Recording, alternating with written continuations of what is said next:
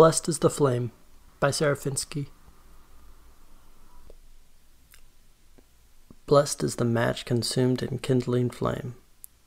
Blessed is the flame that burns in the secret fastness of the heart. Blessed is the heart with the strength to stop its beating for honor's sake. Blessed is the match consumed in kindling flame. Hannah Senesh, Jewish partisan fighter and may the flame that burns inside us burn everything around us. Panayotis Argirou, proud member of the conspiracy of cells of fire.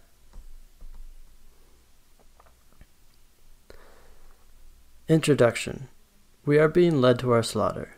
This has been theorized in a thousand ways, described in environmental, social, and political terms.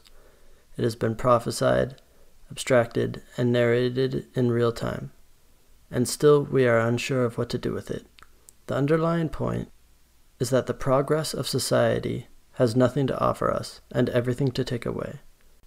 When we sell our time for money, allow our passions to be commodified, invest ourselves in the betterment of society, or sustain ourselves on the spoils of ecological destruction, we openly, though not consensually, participate in our own destruction.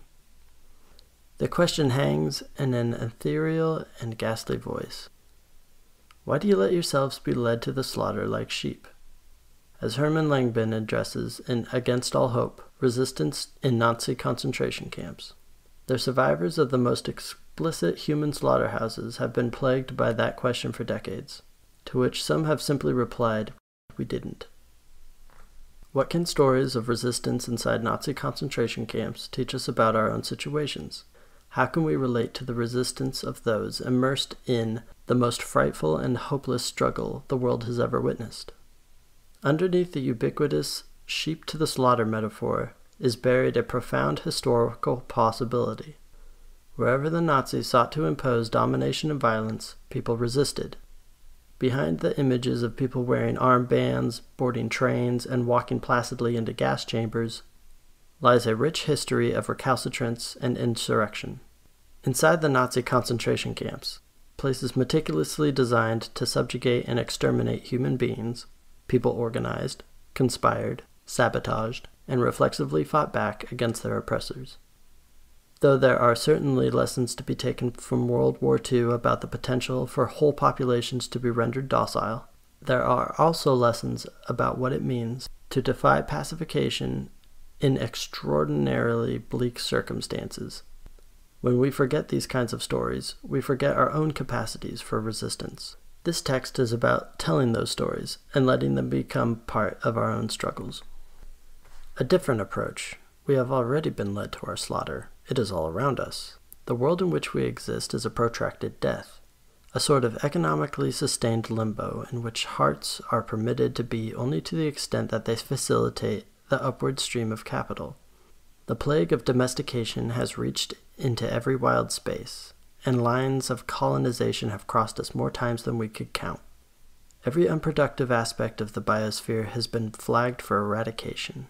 From beam trawled ocean floors to the dynamited reefs to the hollowed out mountains, the highest calibers of technology are locked into a perpetual killing spree, chugging along in a monotonous rhythm of death.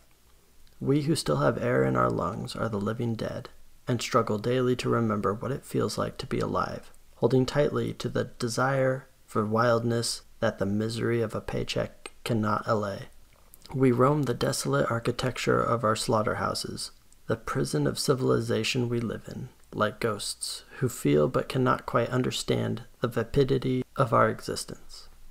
To borrow some apt phrases from the Conspiracy of Cells of Fire, CCF, we have become thoroughly integrated into a system that crushes us on a daily basis that controls our thoughts and our desires through screens, and teaches us how to be happy slaves, while letting us consider ourselves free because we can vote and consume.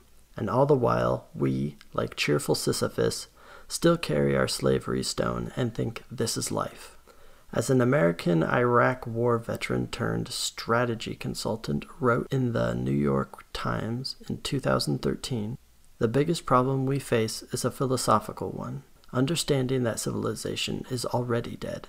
The extent to which we have internalized the rhythms, values, and stories of this civilization ties our future to this undead and all devouring system.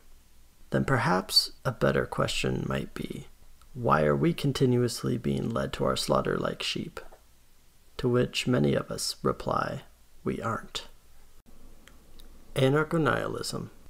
A nihilist is a person who does not bow to any authority, who does not accept any principle on faith, however much that principle may be revered. Ivan Turgenev. The anarcho nihilist position is essentially that we are fucked, that the current manifestation of human society, civilization, Leviathan, industrial society, global capitalism, whatever, is beyond salvation, and so our response to it should be one of unmitigated hostility. There are no demands to be made, no utopic visions to be upheld, no political programs to be followed. The path of resistance is one of pure negation. In short, that conditions in the social organization are so bad as to make destruction desirable for its own sake, independent of any constructive program or possibility. Aragorn traces the history of nihilism to 19th century Russia, where the suffocating environment of Tsarism created a breeding ground for a purely negative strain of socialism. What started as a philosophical rejection of conventional morality and aesthetics laid the groundwork for a youth driven counterculture of hedonism, communalism, and proto hipster fashion. This eventually birthed a revolutionary force that sought the absolute destruction of state traditions, social order, and classes in Russia, not as a part of a program for social change, but based on a deeply held belief that destruction was worthwhile for its own sake. Though Russian nihilism was eventually squashed by the state, the ideas spread and have recently seen a resurgence within anarchist currents. After two centuries of failed revolutions, nihilism has perhaps become even more disinterested in conventional socialist programs and radical milieus. It has been armed with decades of anarchist and post structuralist theory that have helped to cultivate its critiques of domination, meta narratives, teleological structures, gender, and civilization as a whole. Streams of communiques from anarcho nihilist groups detailing incendiary actions have been backed by a surge of publications exploring nihilist approaches to the problem of domination in today's world, both of which have led to occasionally useful lines of dialogue between nihilists and other anarchists. Though some strains of nihilism certainly arrive at a place of paralysis, the strain that collides with anarchism tends to be one of explosive creativity and relentless action. On the path of negation, anarcho nihilism spurns the positive programs of social change, challenges dominant modes of time, and discovers a tactical freedom by disregarding inherited moralities and political traditions, among other positions. Collision. We are anarchists not by Bookchin or the CNT, but by our grandmothers. Julieta Paredes. I began thinking about this text in Toronto, where my 93 year old grandmother lives on the seventh floor of a high rise apartment overlooking Highway 401.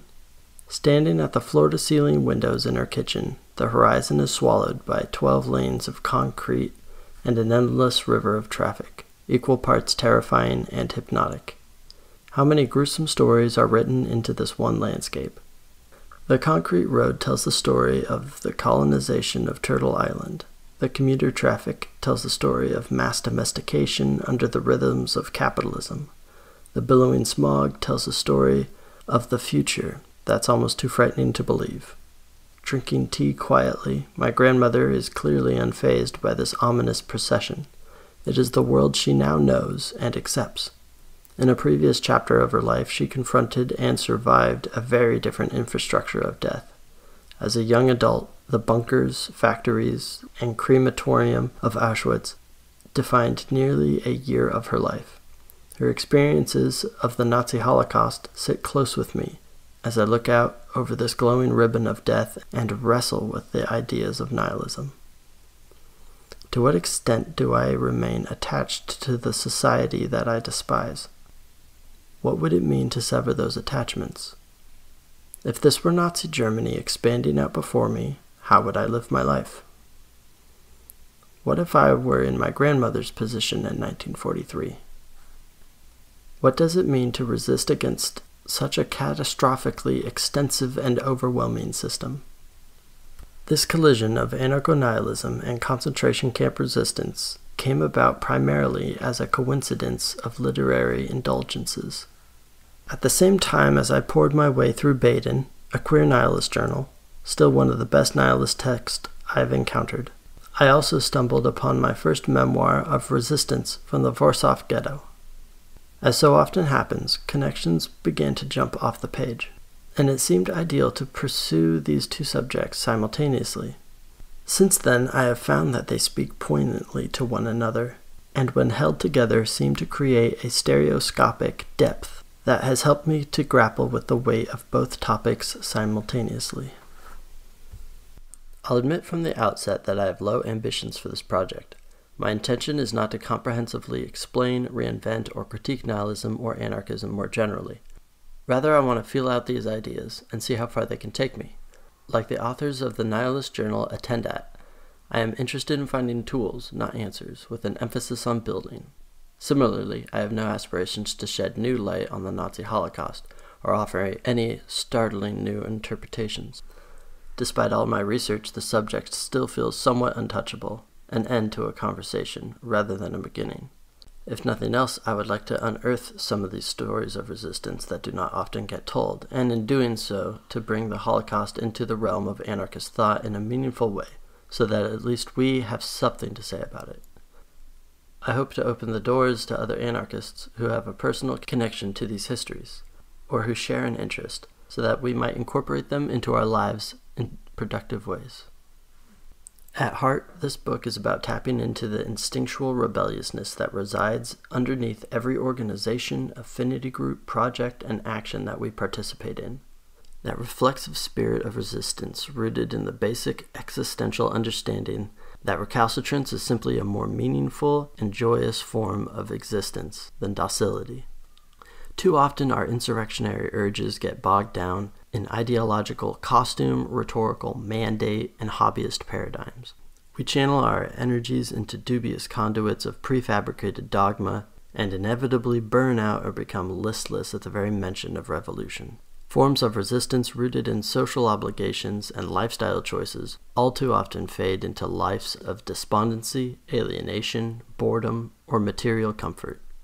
It speaks to the very nature of our domestication that we only choose resistance so long as it feels like something we can win. That's where nihilism enters the picture.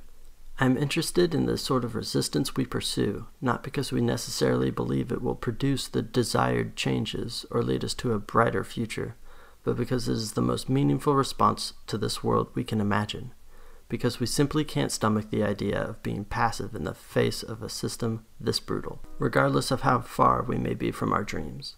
Nihilism urges anarchists to embrace our feelings of cynicism around radical milieus, our feelings of boredom with prescribed methods of resistance, our feelings of hopelessness in the current landscape of domination, and to engage in forms of revolt that cultivate immediate joy and moments of liberation and that's where the Nazi Holocaust becomes particularly interesting. Concentration camp resistance challenges nihilism to consider just how bleak it is willing to get. The resistance of those in the lagers, who were deprived of every vestige of hope, every morsel of inspiration, every shred of comfort, poses rich questions about how much hopelessness we are willing to wade through for a chance to fight back. It reminds us that resistance is not just about getting results but about our reflexive reactions to oppressive situations. Whether we succeed in overthrowing our oppressors and bringing about a brighter future can only be secondary to the visceral need to rebel against the shitty conditions of our lives. Both topics, anarcho nihilism and concentration camp resistance, challenge anarchists to realize a spirit of resistance that can endure horrific conditions, that can weather the storms of absolute futility, and that can still muster an exuberant desire to rebel. The Ceaseless Lager The Holocaust experience is a very condensed version of most of what life is about. Dori Laub. This is not a book about happy endings. Almost every story ends with mass torture, slaughter, and enslavement. When the liberation of the camps occurred, it was not because internal resistance had brought the Nazis to their knees, but because of the arrival of a different team of imperial state armies. A typical leftist approach to this topic might try to emphasize the effectiveness of concentration camp resistance, to paint portraits of heroes who hastened the end of the war, or to only celebrate the moments of successful escape. A nihilist approach might be just as content to emphasize all of the times that action accomplished nothing, the times that rebel strategies failed, all of the acts of resistance that did not even survive for us to hear about them. To stand back with all of that information and to still be able to say, that's great. From a nihilist approach, we can celebrate the failures of resistance, because in them we find a sort of resiliency and substance that may serve us better in our current situations than mere stories of triumph. Though it would be ludicrous to overpronounce a comparison between our situations today and the concentration camps of World War II, the institutionalized brutality and the systemic disempowerment many of us feel certainly resonates. Many of us who experience or at least recognize the horrors of modern society can relate to those before us who were turned into numbers, deprived of the last vestiges of human dignity, and transformed into totally submissive objects. Most of us alive today experience nothing near the brutality of Treblinka. However, the mechanisms that were used to subjugate Häftlinge, the prisons that were used to contain them, and the underlying logic of Nazi Germany that made the camps possible all persist in abundance. Those who have survived the ongoing 500 year colonization of Turtle Island will surely recognize many of these as the same methods used to displace and eradicate their people, and that continue to serve colonial states at their expense. The colonization of this land was, after all, of great personal inspiration to Hitler himself. For a variety of reasons, history has exceptionalized this particular genocide but I've come to understand it as part of an unbroken continuum of domination that neither began nor ended with Hitler. It's important to remember that Nazis didn't have to build all of their own camps.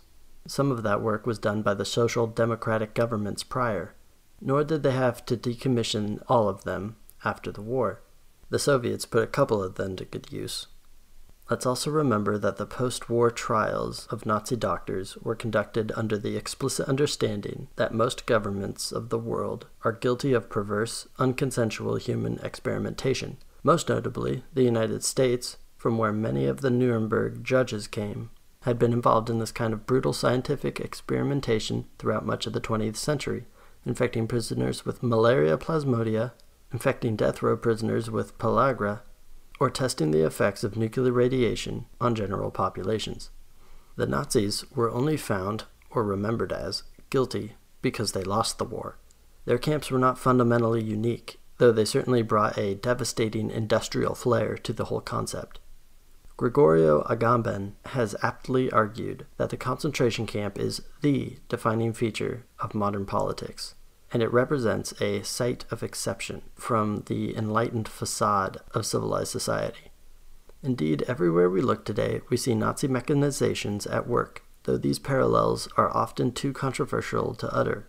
And yet, for those who are willing to see it, from the Gaza Strip to the Toronto Immigration Holding Center, from the factory farms to the Alberta tar sands, the logic of this civilization continues to show its true colors. In order for some to live safely, others must be declared ballast existenzen, and to be shackled, violated, and killed. In order for humans to thrive, the earth and all of its inhabitants must be subjugated and ravaged. Although the uniforms have changed and the tactics have evolved, the same basic struggle against domination continues. The phrase never again, repeated often by victims and descendants of the Nazi Holocaust, rings more and more hollow with every passing moment. Introduction to Concentration Camp Resistance. Nobody knows themselves. Sometimes when somebody is really nice to me, I find myself thinking, how will he be in Sobibor? Toivi Blatt. Absolute subjugation. To provide a quick overview of the Nazi concentration camps is an overwhelming challenge, and so I will limit my scope here to the topic at hand resistance, and specifically the conditions for its emergence. This approach is important for understanding the context in which resistance happened, but also for understanding the context in which so much resistance didn't happen. As mentioned earlier, debates around passivity and sheep like obedience have dominated discussions of the Nazi Holocaust. An essay on resistance within the camps risks playing into a narrative that once again casts shame or criticism on those who did not fight back, a narrative I refuse to indulge. Of those who were able to survive abduction, transport, and arrival in the camps, a deftly designed universe of extreme demoralization, physical duress, and social alienation awaited them. The camps were designed to break the will of the inmate to shatter the adversary's capacity to resist. And as one survivor of Auschwitz wrote, it would have been impossible to create worse conditions for resistance, a more perverse and brutal system. The camps were so ordered against resistance that merely to lift one's hand in defense of an incoming blow was considered a grievous act of defiance worthy of torturous execution. Nazi methodology was deftly crafted to reduce humans to sheep like creatures an experiment most explicitly pursued in their laboratories where scientists busied themselves with the task of physically rendering Jews into a race of sterile, animal like creatures who would be adapted solely for work. Though these experiments largely failed, with grisly results, the broader experiment in camps of creating the conditions for absolute subjugation was disturbingly successful. So successful were these techniques that even in the most aggravating circumstances imaginable, people often found themselves totally incapable of resistance. The totality of the subjugation is conveyed in the crushing testimonials of those who experienced it. Auschwitz survivor Elie Wiesel listened to his own father cry out for him while being beaten to death, yet was unable to muster a response. Philip Mueller painfully watched as 4,000 Auschwitz inmates knowingly walked into gas chambers despite the prolonged efforts of some to agitate them into resistance. Tadeusz Borowski recalls working alongside 10,000 workers when a truck full of naked women slowly rolled by calling out for help. Save us. We're all going to the gas chambers. Save us. No one made a move, not one of us lifted a hand. These testimonials are powerful gestures towards the depravity of the concentration universe and the extent to which it violently precluded the potential for defiance. These are not stories of individual passivity, these are stories of systematic disempowerment. Precluding resistance. Perhaps more than anything else, the physical conditions of the lagers played a role in the suppression of defiance. An explication of this sort could be long and brutal, but suffice it to say that being kept forever on the brink of starvation worked beyond the capacities of the human body, exposed daily to wanton acts of cruelty, subjected to year round elemental onslaught, and being perpetually enveloped in pestilence and disease, has the capacity to turn human bodies into emaciated shells devoid of willpower or physical strength. Throughout survivor testimonials, starvation is the most frequently cited obstacle to resistance. One survivor of the Warsaw ghetto, Marek Edelman, Annoyed with perpetual questions about the passivity of those who boarded trains bound for death camps, explained to his interviewer Listen, do you have any idea what bread meant at the time in the ghetto? Because if you don't, you'll never understand how thousands of people could voluntarily come for the bread and go on to the camp at Treblinka. Nobody has understood thus far.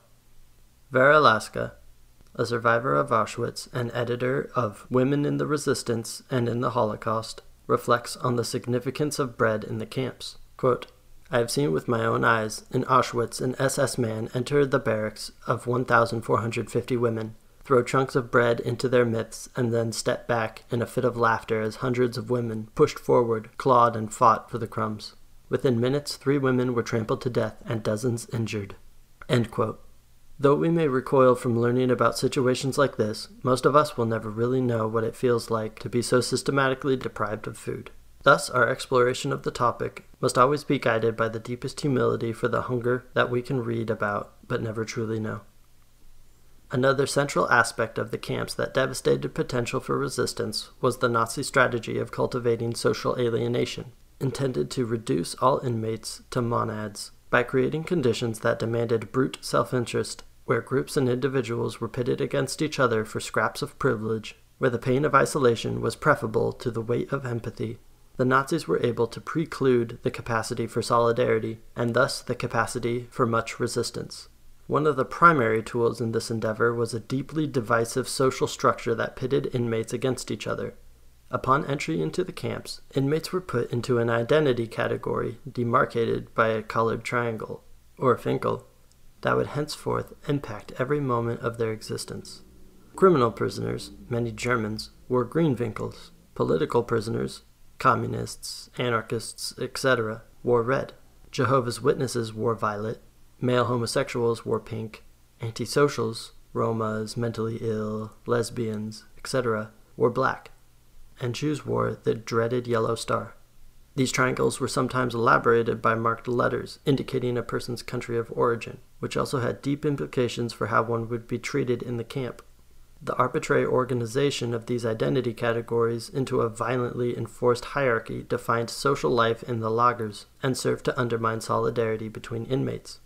Hannah Arendt observed that in the camps, the gruesome and grotesque part of it was that inmates identified themselves with these categories as though they represented the last authentic remnant of their juridical person.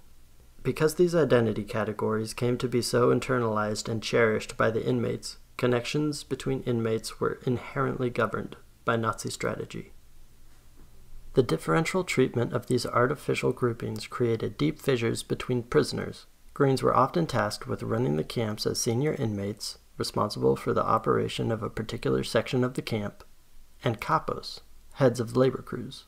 Because an ordinary prisoner was completely at the mercy of his capo and senior block inmate, the character traits of these functionaries often determined one's chances for both survival and resistance. Beneath these in the hierarchy were other prominent positions that offered opportunities for non lethal labor, extra food rations, and other privileges. Competition for prominent positions was fierce, literally life or death and such assignments could only be kept by appeasing the SS officers who appointed them. Those who attained prominent positions held them tenaciously, which under the gaze of Nazi officers tended to evoke a certain level of sadism. Overall, the internal hierarchy of the camp fostered an atmosphere of brutal mistrust, competition, and resentment. Newcomers were usually met with outright hostility by fellow inmates, alongside the physical and verbal abuse of the guards. Primo Levi describes how debilitating his first encounter with this atmosphere of prisoner hostility was. Quote, this brusque revelation, which became manifest from the very first hours of imprisonment, was so harsh as to cause the immediate collapse of one's capacity to resist. While some echelons of this social hierarchy had hopes of survival and or upward mobility, others had none. Across the entire systems of camps, it was universally true that Jews held the lowest rung. For them, there were generally no prominent positions available or privileges to be earned. For them, there was only death, and the hostility and resentment of those around them for the space they occupied, the food they consumed, and the hopelessness they represented. As Josef Garlinski describes the Jews' situation in Auschwitz, their horrid and short lives within the camps, combined with their multilingual, multinational makeup as a group, limited any possibility of clandestine work among them and decreased the chances of their forming a strong underground group in the camp. Russians generally occupied the second lowest rung in the camp, and in situations where they weren't immediately killed, were rarely able to gain prominent positions or form lasting networks. Men marked with a pink triangle were often subject to sexual violence and thus occupied their own unique and vicious echelon of the camp hierarchy. To even speak with a pink was a risky affair, which meant they faced an added layer of isolation. Thus, we can begin to see that enormous disparity existed in the privilege of different inmates and had substantial implications on the capacity and willingness of different prisoners to resist. These assaults on the body and mind were combined with a relentless war on the spirit. Demoralization was a daily responsibility of the capos and the SS, who used humiliation, misinformation, and extreme isolation to obliterate any sense of agency. The Nazis intentionally crafted a universe that was severed from the rest of the world and that was deeply shrouded in the myth of the Thousand Year Reich. To even speak about the war in some camps was a grievous crime, and so Nazi propaganda about the Blitzkrieg, lightning fast war, reigned supreme. Inmates had no reliable reason to believe that anyone knew where they were. that anyone was coming to help, or that anyone would ever find out what had happened to them in these terrible places. We should always remember that Nazis, in fact, came astonishingly close to covering up many aspects of their experimentation project, and it is only because of the committed work of rebellious inmates that the world learned details of what transpired in the camps. Organizers quickly learned that people are more likely to transcend themselves if they know that the public will be informed of their actions. And as a result, establishing lines of communication with the outside world was often a central priority. Lastly, daily life within the camps was intended to overwhelm and disempower the inmates with cruel, often bizarre, and inscrutable laws and practices. Primo Levi informs us that the rules governing life in the camps were infinite and senseless. In addition to the guidelines around work, which were themselves a Gordian knot of laws, taboos, and problems. These irrational elements of Nazi control created an environment in which, as one German guard explained to Levi, Hier ist kein Warum. There is no why here.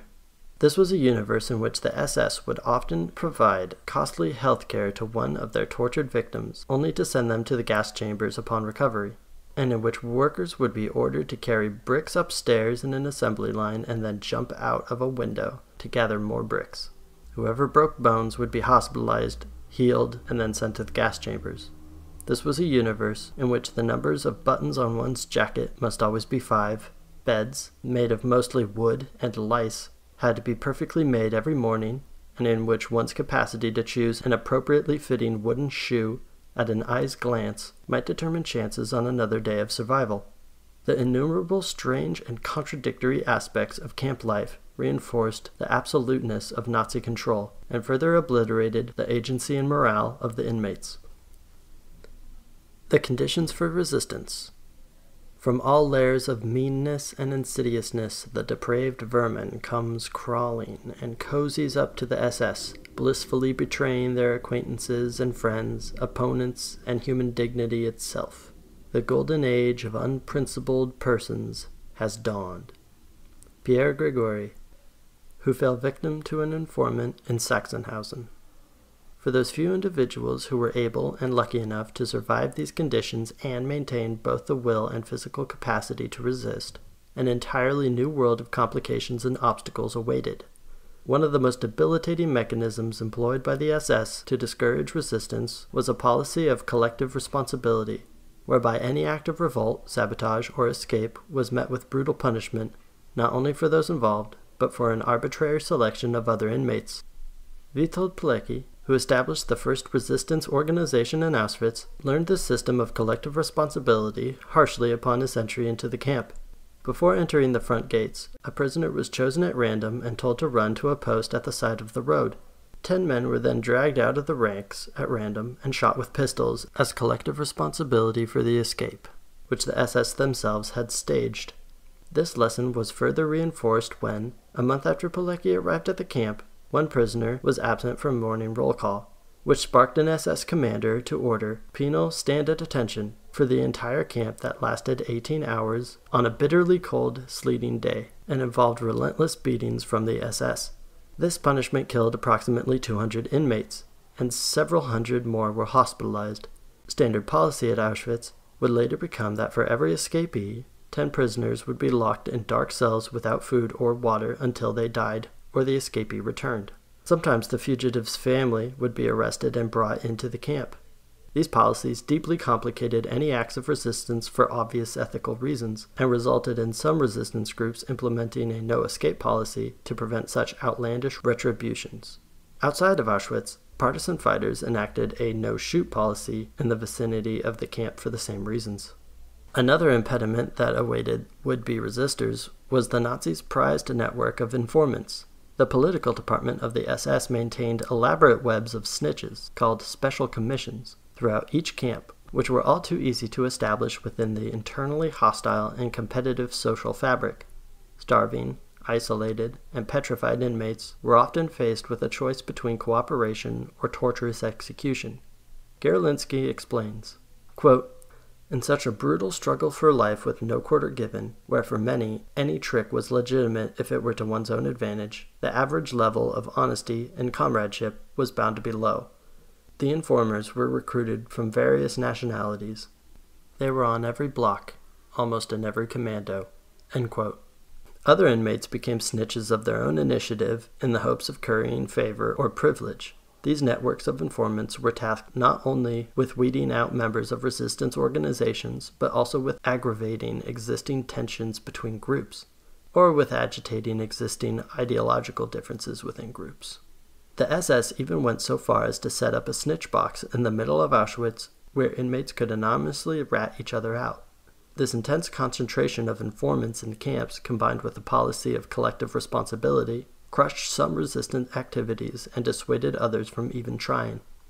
And still, in spite of these and a host of other factors that destroyed almost any possibility of resistance, we are nevertheless faced with a rich history of sabotage, insurrection, mutual aid, escape, spontaneous defiance, and underground organization within the camps. Inmates overcame social isolation to form deep bonds and endured unfathomable material conditions to bear witness to what they had seen. They rebelled despite the brutal repercussions and orchestrated escapes against all odds. Resistance organizations even managed to mitigate the impacts of the special commissions by developing security cultures that were nearly impenetrable. They functioned in such secrecy that even in camps where a resistance organization was active for years, the overwhelming majority of prisoners knew nothing about it. Informants were frequently killed by rebels through mock trials in hidden rooms, swift force, or covert assassination. In one case, castor oil was put into an informant's soup, and when admitted to the hospital, he was given a lethal injection by a doctor who was part of the resistance. In another case, an informant's x ray plates were secretly switched with those of a tuberculosis patient, which meant that he was soon given lethal injection by the SS themselves. The best known Gestapo informer in Auschwitz was given a sweater containing typhus infected lice that killed him within weeks. Sometimes the organizations were able to use social manipulation to have the informants stripped of their privileges and removed from the special commissions. In Auschwitz, resistors quickly gained access to the snitch box by making an imprint key on a loaf of bread and forging a replica, allowing them to manipulate what information the SS had access to and to uncover informants in their midst. And, despite the most brutal torture methods employed by the SS, members of the resistance seem to have rarely snitched each other out after being caught. Phrases such as, however, he gave no one away, and the interrogation proved fruitless are repeated frequently throughout the literature. Rather than dwell on the question of passivity during the Holocaust, I am inclined to celebrate the fact that any resistance happened at all. Alongside the deeply misanthropic and depressing insights we might glean from the camps, there is also a great deal for us to cherish.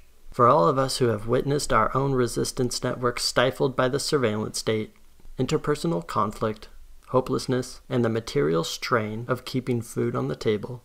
The lagers provide proof that even in the most overwhelming situations, people can still find creative and sustained ways to fight back. Just as Häftlinge were marked with badges to create artificial echelons within the camps, we too carry badges of imposed social division in such forms as gender, race, and class that function to keep us squabbling over scraps of privilege that people were able to overcome these violently imposed divisions and move beyond struggles for better representation within camp hierarchy should speak volumes to our own lives. And just as organizers in the camps were able to defy the special commissions and develop tight security cultures to keep themselves safe, so too can we find ways to combat the unending policies of infiltration and COINTELPRO style neutralization tactics that we are up against. While much could be said about the specific definitions of resistance in the realm of concentration camps, I tend to agree with the broadest definitions offered. Everything could be treated as resistance because everything was prohibited. Any activity which created the impression that the prisoner had retained some of his former personality and individuality was an act of resistance. Activities such as mutual aid, individual escape, charity, friendship, medical aid, cultural contributions, religious gatherings, education, sports, music, refusal to work, saving lives, and communication with the outside world all represent invaluable acts of resistance in a situation that fostered selfishness and subjugation. Rachel Saidel, in her book The Jewish women of Ravensbrück concentration camp, spends five pages discussing the importance of sharing recipes as a clandestine activity, and another three pages discussing the importance of poetry and song, forms of resistance that allowed inmates to persevere through unimaginable trauma. More than anything, to survive and bear witness to the camps was perhaps the most significant act of resistance against a system that worked so fiendishly to cover its own tracks. Nevertheless, this text focuses on those acts that were geared towards the negation of the camps, rather than the innumerable efforts that allowed people, in one way or another, to survive them. In keeping with anarcho nihilist tendency, this essay is about those who attacked. In each of the following sections, one form of concentration camp resistance will be paired with an exploration of anarcho nihilist ideas. Acts of sabotage are paired with an introduction to nihilism and the concepts of negation and jouissance. Spontaneous acts of resistance are paired with a discussion of time, and mass uprisings are paired with a critique of anarchist organizing. These pairings are meant to complement, though certainly not define, each other.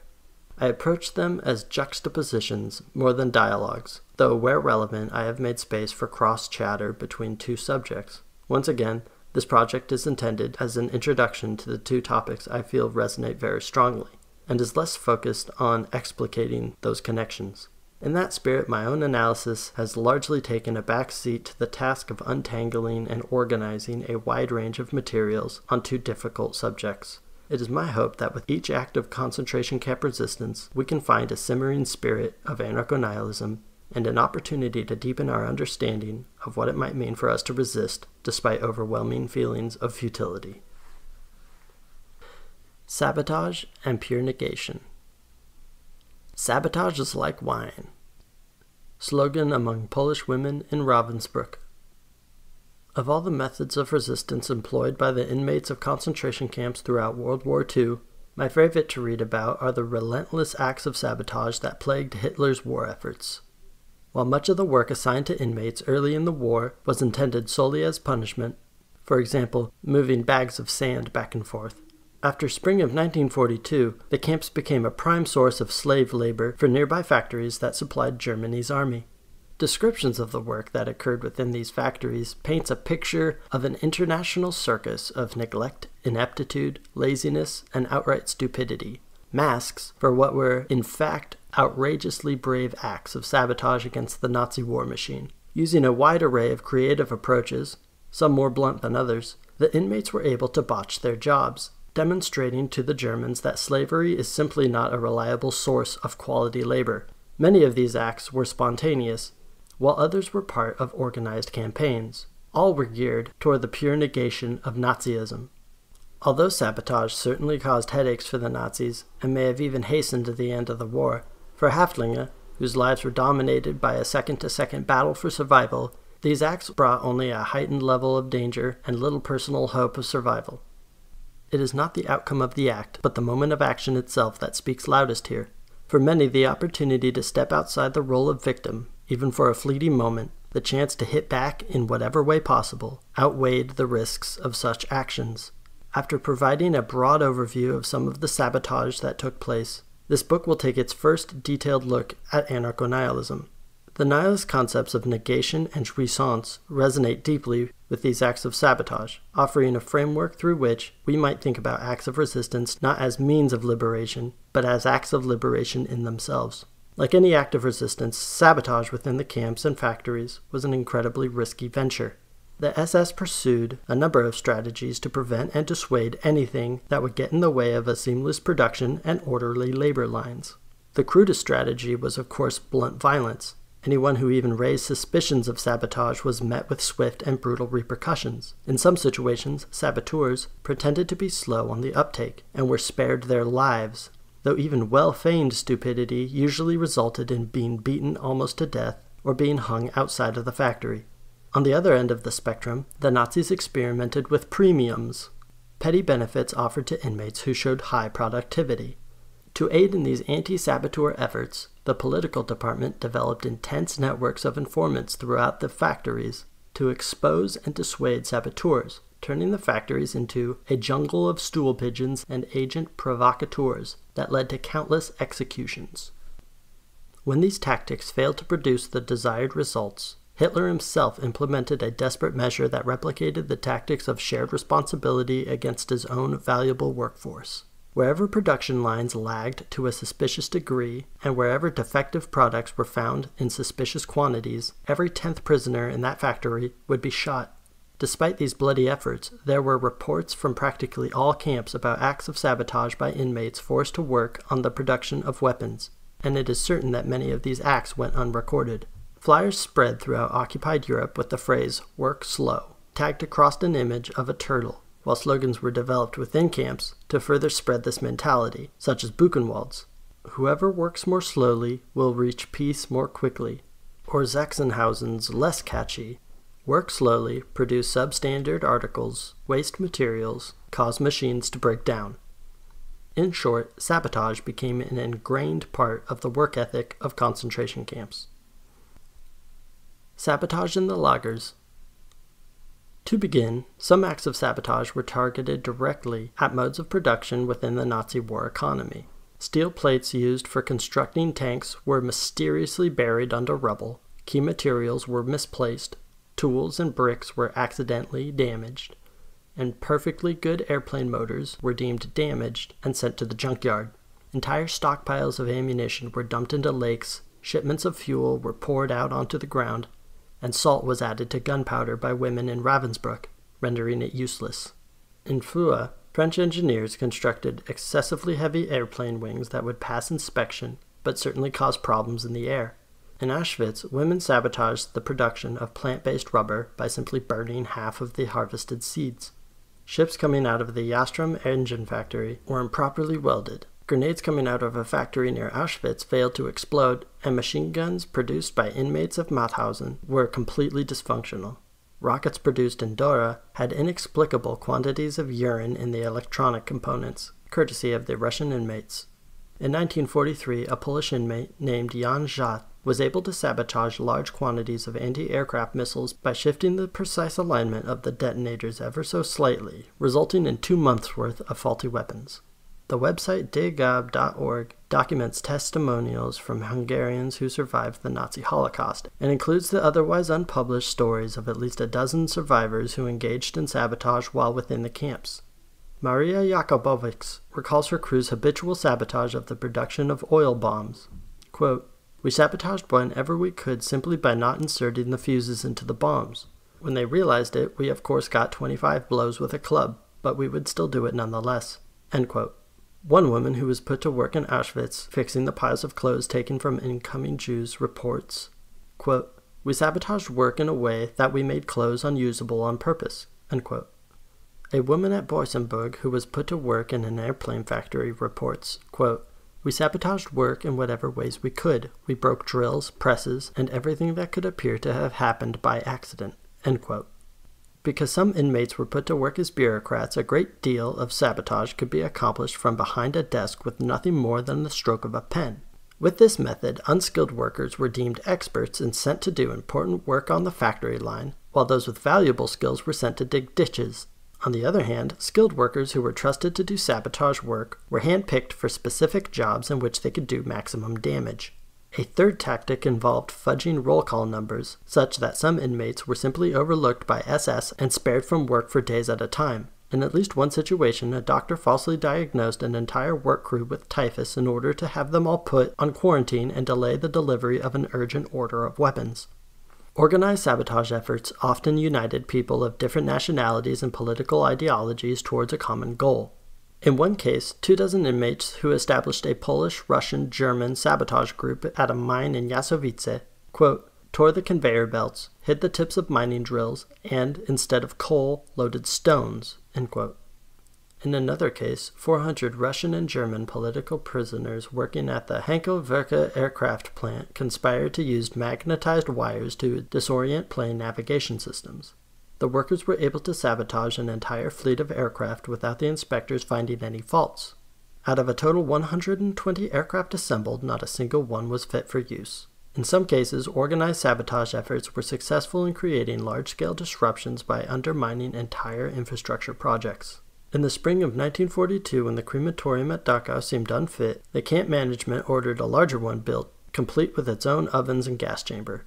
The German capo in charge of the project was a communist and intent on hindering the construction effort. His instruction to the workers was to the tune of, quote, Comrades, the gas chamber through which all of us may be intended to march must never be finished. Work slowly? No. Sabotage whatever you can. End quote. Though they did complete the crematorium, the cement did not bond properly, the foundation turned out to be too weak, and the mortar and the brickwork crumbled so that the whole unit had to be torn down and put up again. The second crematorium was rushed, and the SS were forced to abandon the extra gas chamber. Pure negation. The passion for destruction is a creative passion too. Mikhail Bakunin. It is ridiculous to even contemplate coexisting with this fascist apparatus. It all has to be destroyed to start afresh. We will taste the fruits from the trees we've grown ourselves in the ashes of their empire. Anonymous Incitement to Burn. The call from Bakunin to embrace the destructive urge forms the backbone of both anarchist and anarcho nihilist thought. The latter takes this axiom and runs with it, arguing that in the face of global systems of domination, our sole aim should be to destroy all that constitutes those systems. This stands in direct contrast to other anarchist tendencies that place at least some emphasis on positive programs, aspirations to construct something ideal in the present world, or to craft plans in preparation for the downfall of the current system. Anarcho nihilism understands the positive program as one that confuses desire with reality and extends that confusion into the future by either making promises about what a revolutionary future might hold or attempting to bring those conditions about from within the existing order. Such positive aspirations offer nothing more than a dangling carrot for us to pursue in a situation in which stick, string, and prize all need to be destroyed. The example of those living under Nazi rule illustrates a situation in which, for those deemed Ballast Existenzen, positive visions were unfathomable. Establishing long term projects or alternative infrastructure would be ludicrous, except to the extent that they facilitated the destruction of the existing order. So long as Hitler reigned, no Jewish commune would be tolerated, no anarchist child care collective could ever hope to thrive. To be immersed in a social order as violent and controlling as Nazi Germany warranted a reaction of absolute hostility, attacks aimed at every level of society. Pure negation. So too does anarcho nihilism understand the existing order of today as without potential for a positive agenda. Whatever we build within its bounds will be co opted, destroyed, or turned against us. We understand that only when all that remains of the dominant techno industrial capitalist system is smoldering ruins is it feasible to ask, what next? According to this line of thought, our situation today is similar to the lagers to the extent that positive projects, attempts to create a new world in the shell of the old, are simply out of place. Aragorn writes, quote, Nihilism states that it is not useful to talk about the society you hold in your stomach or the things that you would do if only you got power. What is useful is the negation of the existing world. Similarly, imprisoned members of the CCF write, quote, We are anarcho nihilists. Don't talk about transformation of social relations towards a more liberated view. We promulgate their total destruction and absolute annihilation. Only through total destruction of the current world of power will it be possible to build something new. The deeper we destroy, the more freely we will be able to build. The visions that rebels tend to entertain about what life will be like after the revolution are not only unproductive, they are dangerous because they presume that a unified vision of life is desirable. Such forward looking conversations attempt to herd an infinite spectrum of possibilities into an ideal anarchist path. The CCF write, quote, Very often, even in anarchist circles, the future organization of anarchist society is discussed along with the role of work, self management of the means of production, direct democracy, etc. According to us, this kind of debate and proposal looks like the construction of a dam that tries to control the impetus of the abundant stream of anarchy. Unquote. Even resistors in the concentration camps sometimes concern themselves with this kind of political fantasizing. In Buchenwald, for instance, three underground political organizations banded together in 1944 to plan the future governance of Germany at a time when other organizations in the camp were focused on saving lives and staging coordinated resistance. Nihilism urges us to consider the fact that such forward planning is simply unnecessary and that it obfuscates our more urgent goal of negation. There's no need to know what's happening tomorrow to destroy a today that makes you bleed. From the foundation of this critique, nihilism identifies a common trap experienced by anarchists the magnetic compulsion to identify ourselves positively within society even though we strive for its destruction. In my local context, this often looks like anarchists responding to critics of property destruction with reminders that we all contribute to society. When we are not rioting, we are community organizers, food not bomb chefs, musicians, etc. Negation, however, is justified by the existence of a ruling order, not by our credentials as activists. Our riots are justified not because we contribute, but because we exist under the heel of a monstrous society. Positive programs are the means of surviving within the order. Negation is the project of destroying it completely. As Alejandro de Acosta reminds us, we must not be tempted to frame destructive action as having any particular goal beyond destruction of the existent. Baedan too rails against this tendency, insisting that we have nothing to gain from hiding our true intentions. Quote, we understand destruction to be necessary, and we desire it in abundance. We have nothing to gain through shame or lack of confidence in these desires. This world must be annihilated in every instance, all at once. To shy away from this task, to assure our enemies of our good intentions, is the most crass dishonesty.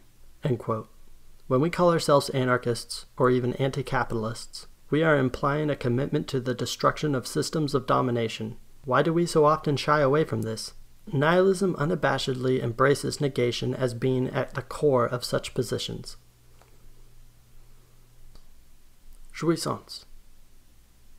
Despite its gloomy connotations, the commitment to pure negation finds its most interesting manifestations as a joyful, creative, and limitless project. Most notably, Baedan utilizes the French word jouissance, which directly translates to enjoyment, but takes on a variety of connotations related to uncivilized desire, those aspects of our existence which escape representation, a shattering of identity and law, and that which shatters our subjective enslavement to capitalist civilization.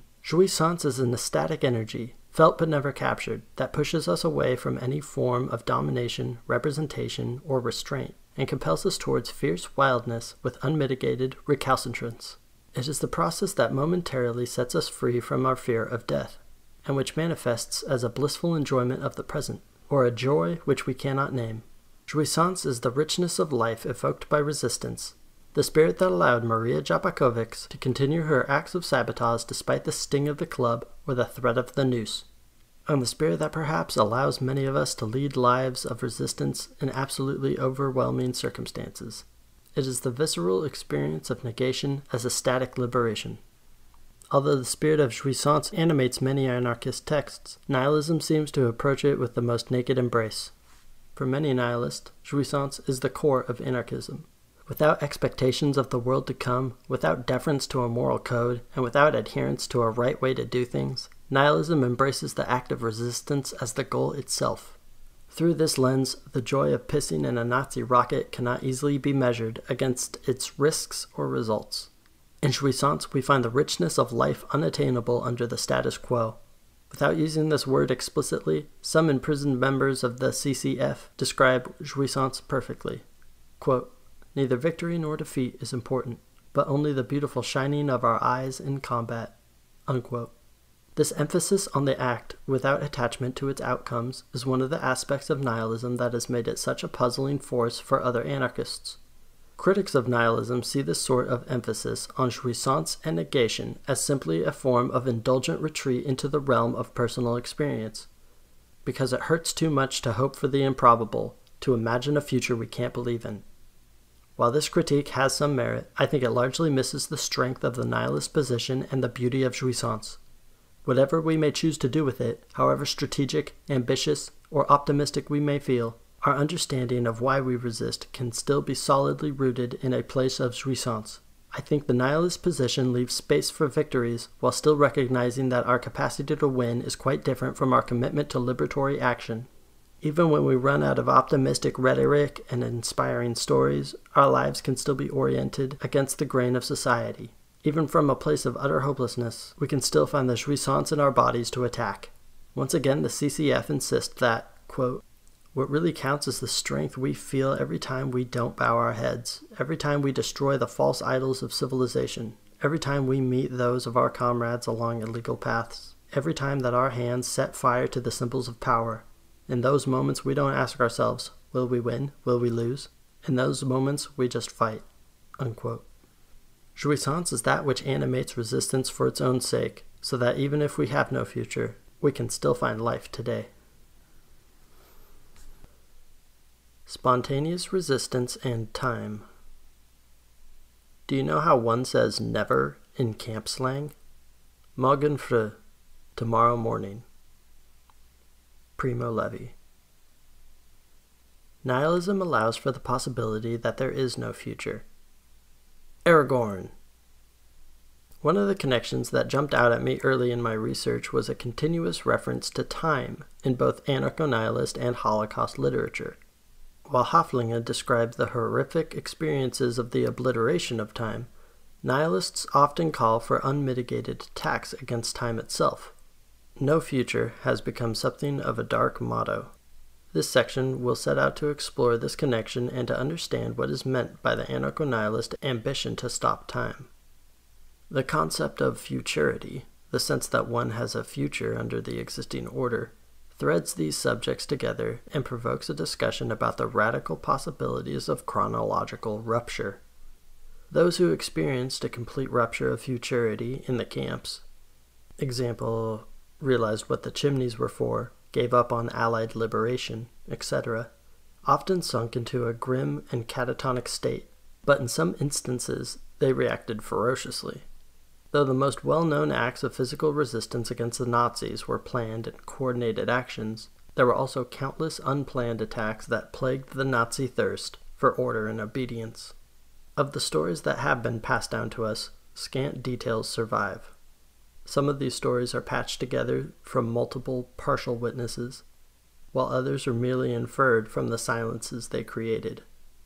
These acts of spontaneous resistance resonate deeply with anarcho nihilism, for nowhere else does the rallying cry of no future apply as well as to those who responded to utter hopeless situations with acts of fierce abandon.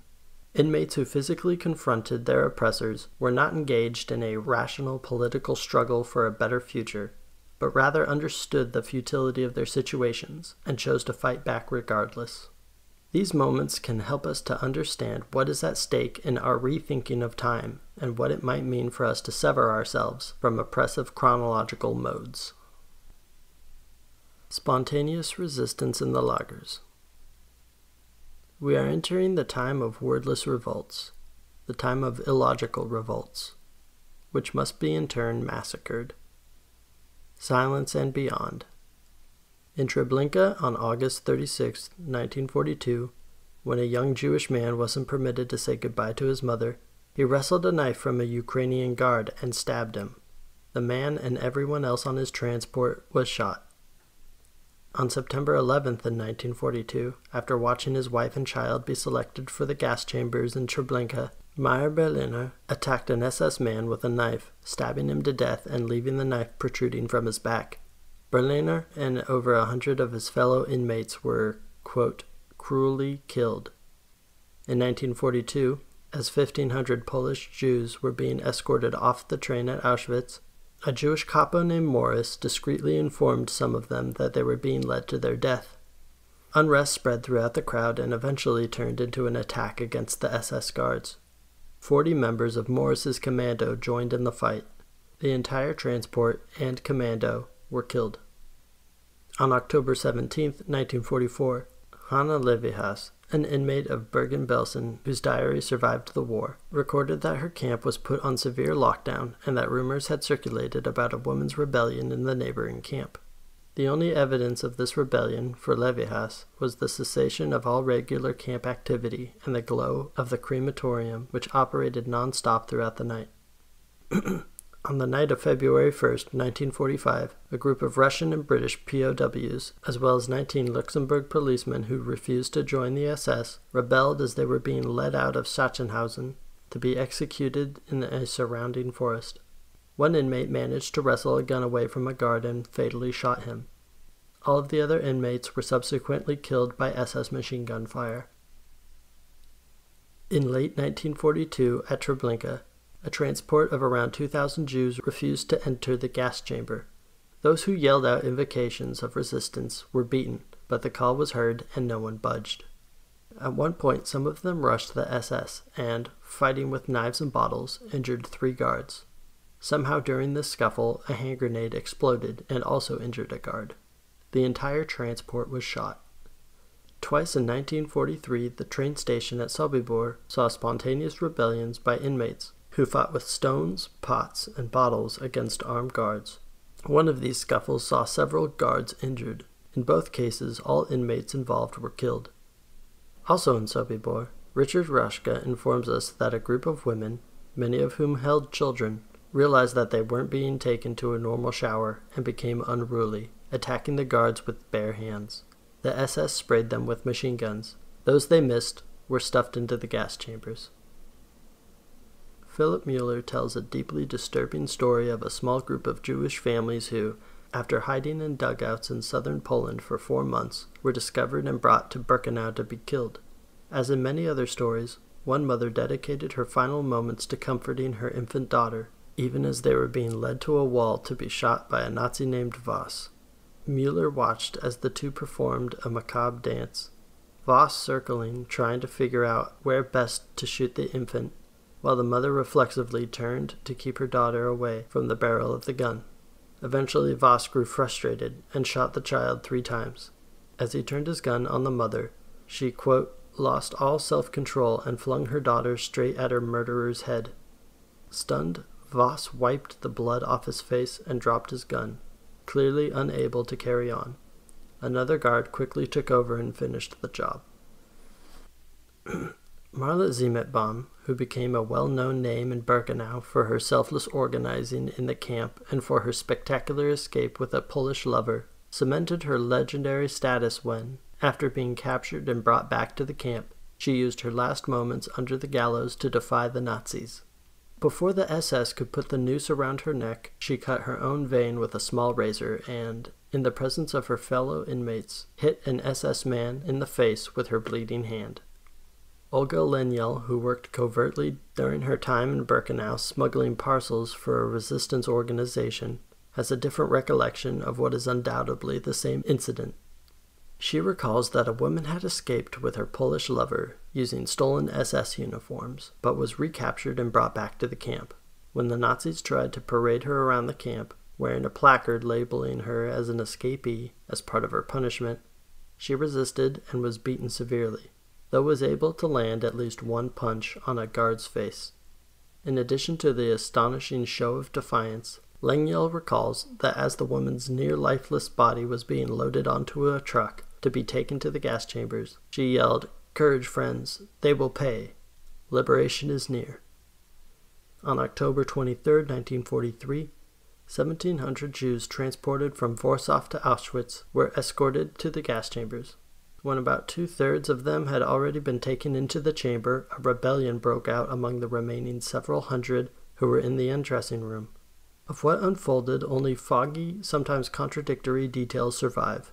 Four armed SS soldiers entered the undressing room. One of them was disarmed by a woman and fatally shot. The other inmates were spurred into action. They cut the electric wires and attacked the other guards. A shootout ensued between the guards at the door and the inmates, and ultimately all of the remaining inmates were let out and shot. In one version of the story, the woman was an actress named Katerina Horovitsova, and she retaliated after the SS man Josef Schillinger told her to remove her bra. She whipped off her garment and startled him by hitting him with it in his eyes. While he was blinded by pain, she grabbed his revolver and shot him and another guard. In another version, her retaliation came after Schillinger told her to dance naked. In another, the woman was named Francesca Mann, and she retaliated when Schillinger snatched the bra off her body. In yet another telling, the woman was an unnamed dancer who intentionally seduced the SS men while she was undressing. And while they ogled her, she smashed one of them in the forehead with her high heel and then disarmed and shot Schillinger and one other guard. The incidents gave rise to legends, and reminded inmates that the SS men were also mortal. Rumors about this rebellion quickly spread throughout the camp and inspired another act of resistance later that same day, of which even less is known. The sole witness of this incident was privy only to the aftermath, the sight of strewn corpses in front of Crematorium 4. The fact that the bodies were still clothed implies that the group of inmates hadn't allowed themselves to be taken into the undressing room and then were massacred. Lager time, despondency, and timelessness. One day of insurrection is worth a thousand centuries of normality. Wolves of Solidarity, Pacific Column. Each of these moments reflects a shattering of illusion, a fierce visceral reaction to oppression, a desperate act in a totally hopeless situation. Liberation in these moments was not necessarily a material gain, but a fleeting lived experience, an existential reorientation from a relationship of domination to one of pure recalcitrance, pure jouissance. Some of these attacks resonated widely outside of their perimeter and punctured holes in the Nazi facade of invulnerability, perhaps even inspiring others to fight back. Other attacks simply dissipated in a hail of gunfire.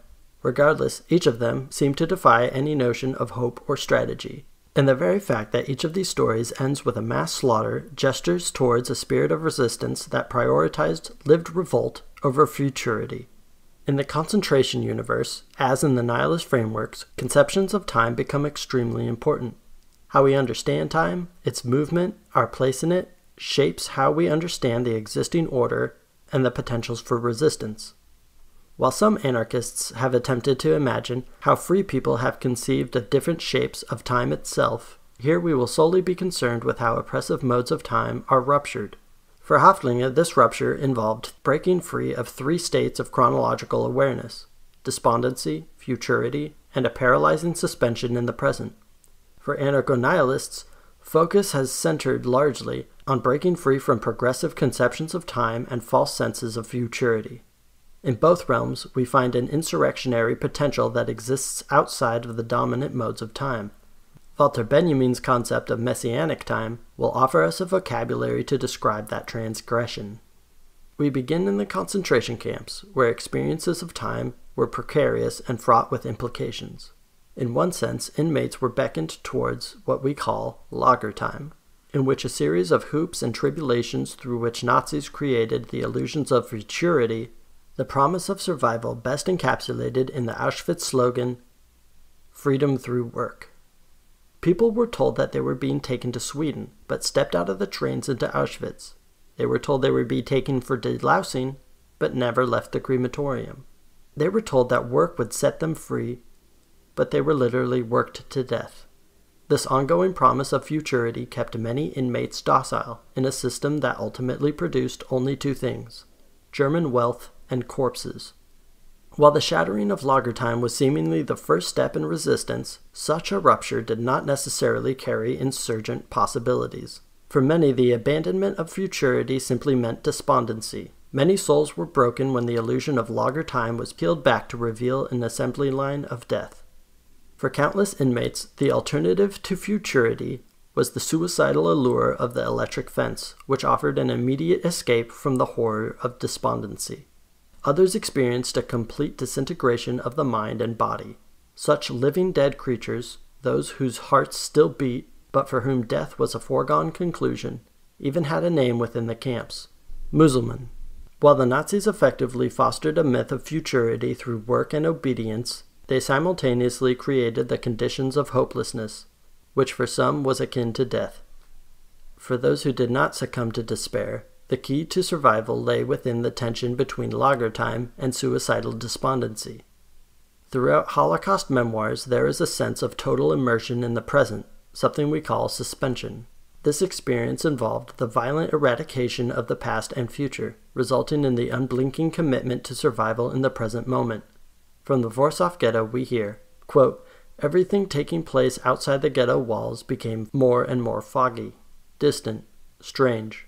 Only the present day really mattered. From Auschwitz, quote, Why worry oneself trying to read into the future when no action, no words of ours, could have the minimum influence? Our wisdom lay in not trying to understand, not imagining the future, not tormenting ourselves as to how and when it would all be over, not asking others or ourselves any questions. Unquote. Survival meant forgetting your past life, abandoning thoughts of future liberation, and sinking deeply into the eternal present. Survival meant thinking of today. In her diary from Bergen-Belsen, Hanna Lévy-Hass reflects on her inability to remember anything about her life before the camps.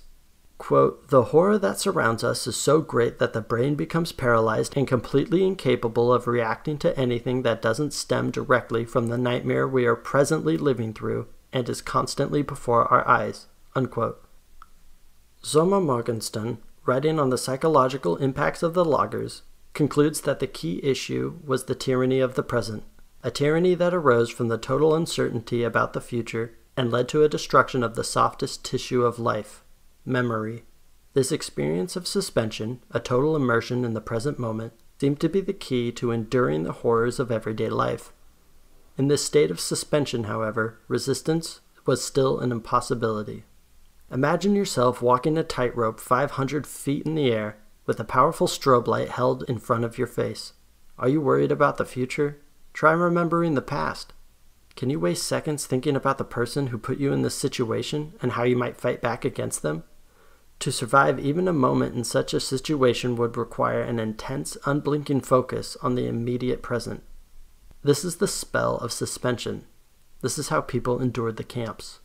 That being said, a few managed to break this spell and enter into something much more fierce, as exemplified from the stories above.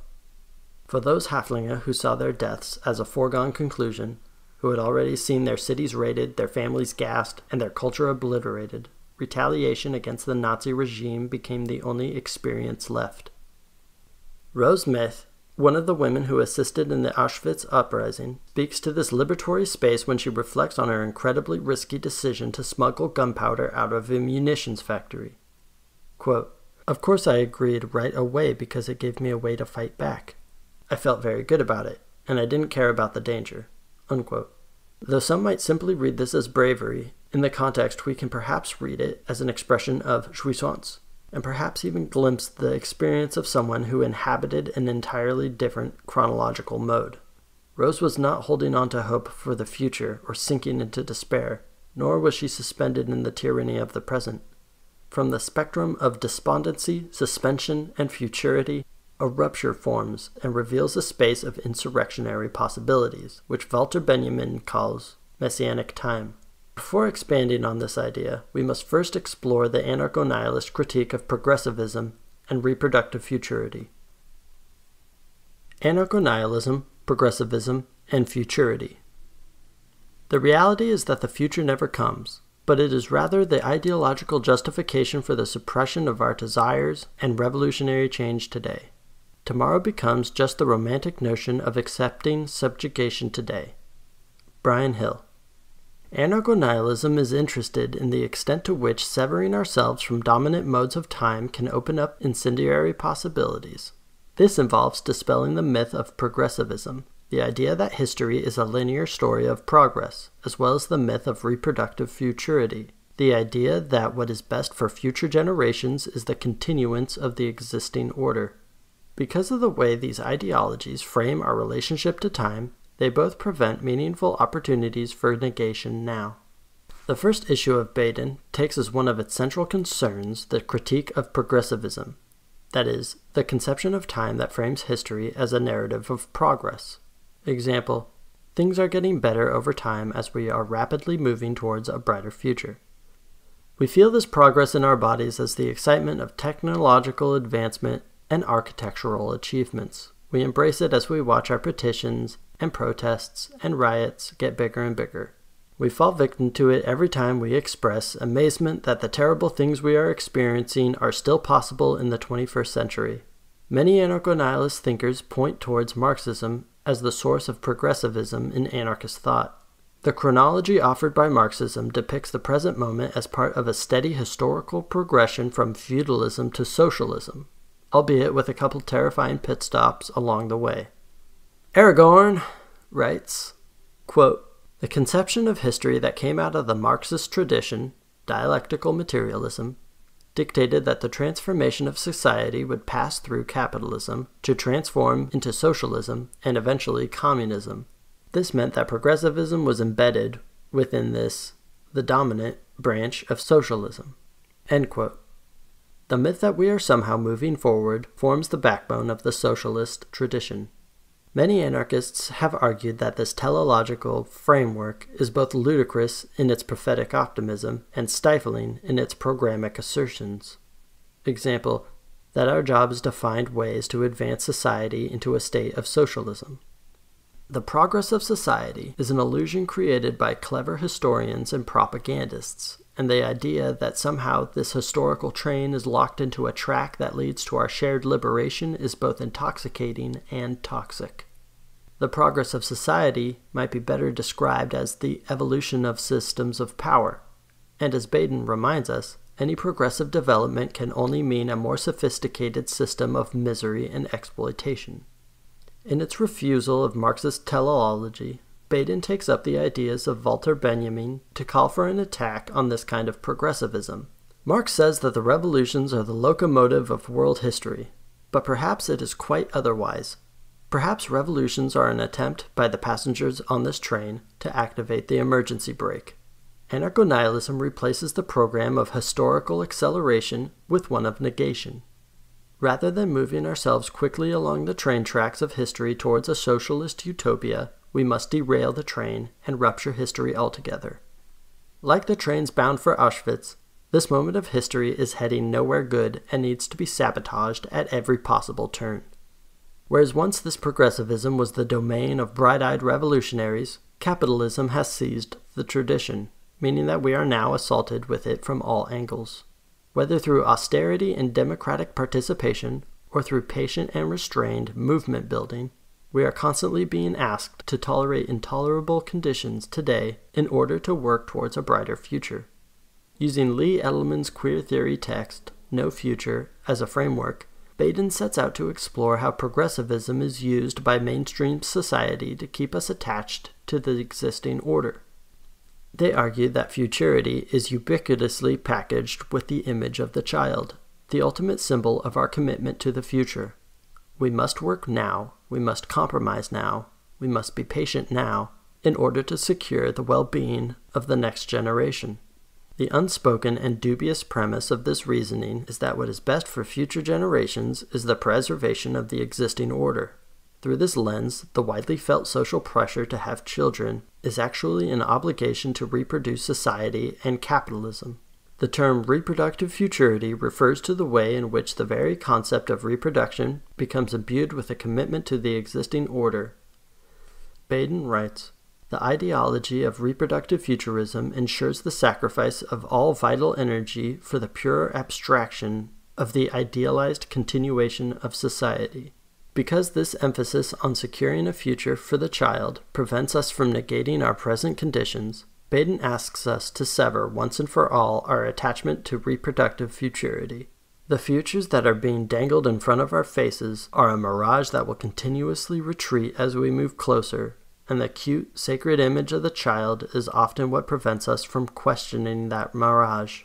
Instead, nihilism asks us to cut ourselves from any attachment to reproductive futurity, and instead, fight hopeless to tear our lives away from that expanding horizon and to erupt with wild enjoyment now.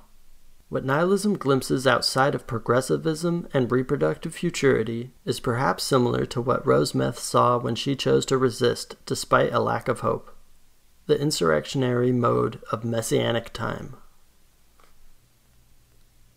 Messianic time. What is to be gained by shattering the progressive conception of time or by abandoning our attachment to futurity? How can we conceive of the chronological mode embodied by those inmates who escaped lager time, despair, and suspension, and fought back? Baedan once again turns to Benjamin and the conception of messianic time, which is an irrational now time, an interruption of linear time, and which exists as splinters diffused through the empty fabric of capitalist time. As a rupture from oppressive chronological modes, it contains unlimited possibilities and threatens to interrupt the continuum of history. The Invisible Committee, also taking inspiration from Benjamin, applies this concept to resistance generally. Every attempt to block the global system, every movement, every revolt, every uprising should be seen as a vertical attempt to stop time. Here we might remember those rebels who spent the first evening of the July Revolution of 1830 shooting out clock towers in Paris, or the semi mythical anarchist Biófilo Panclasta, who, in the final days of his life, is said to have escaped from an old folks' home and climbed to the top of a clock tower, where he arrested the movement of the clock's hands, which so carefully marked the passage of time. When the monotonous rhythms of society's clocks have ceased and the death march of progress has been brought to a halt, messianic time is the space where new forms of life can be birthed. The CCF looks for this historical rupture in the moment of an attack against the system and in the precious moments afterwards, before the system has turned its switches back on.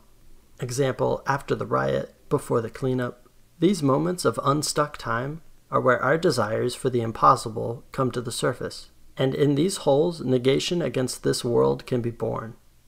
This project of stopping time is an attempt to break free from those ideologies of progressivism and the spell of reproductive futurity, and to enter into combat with the existing order.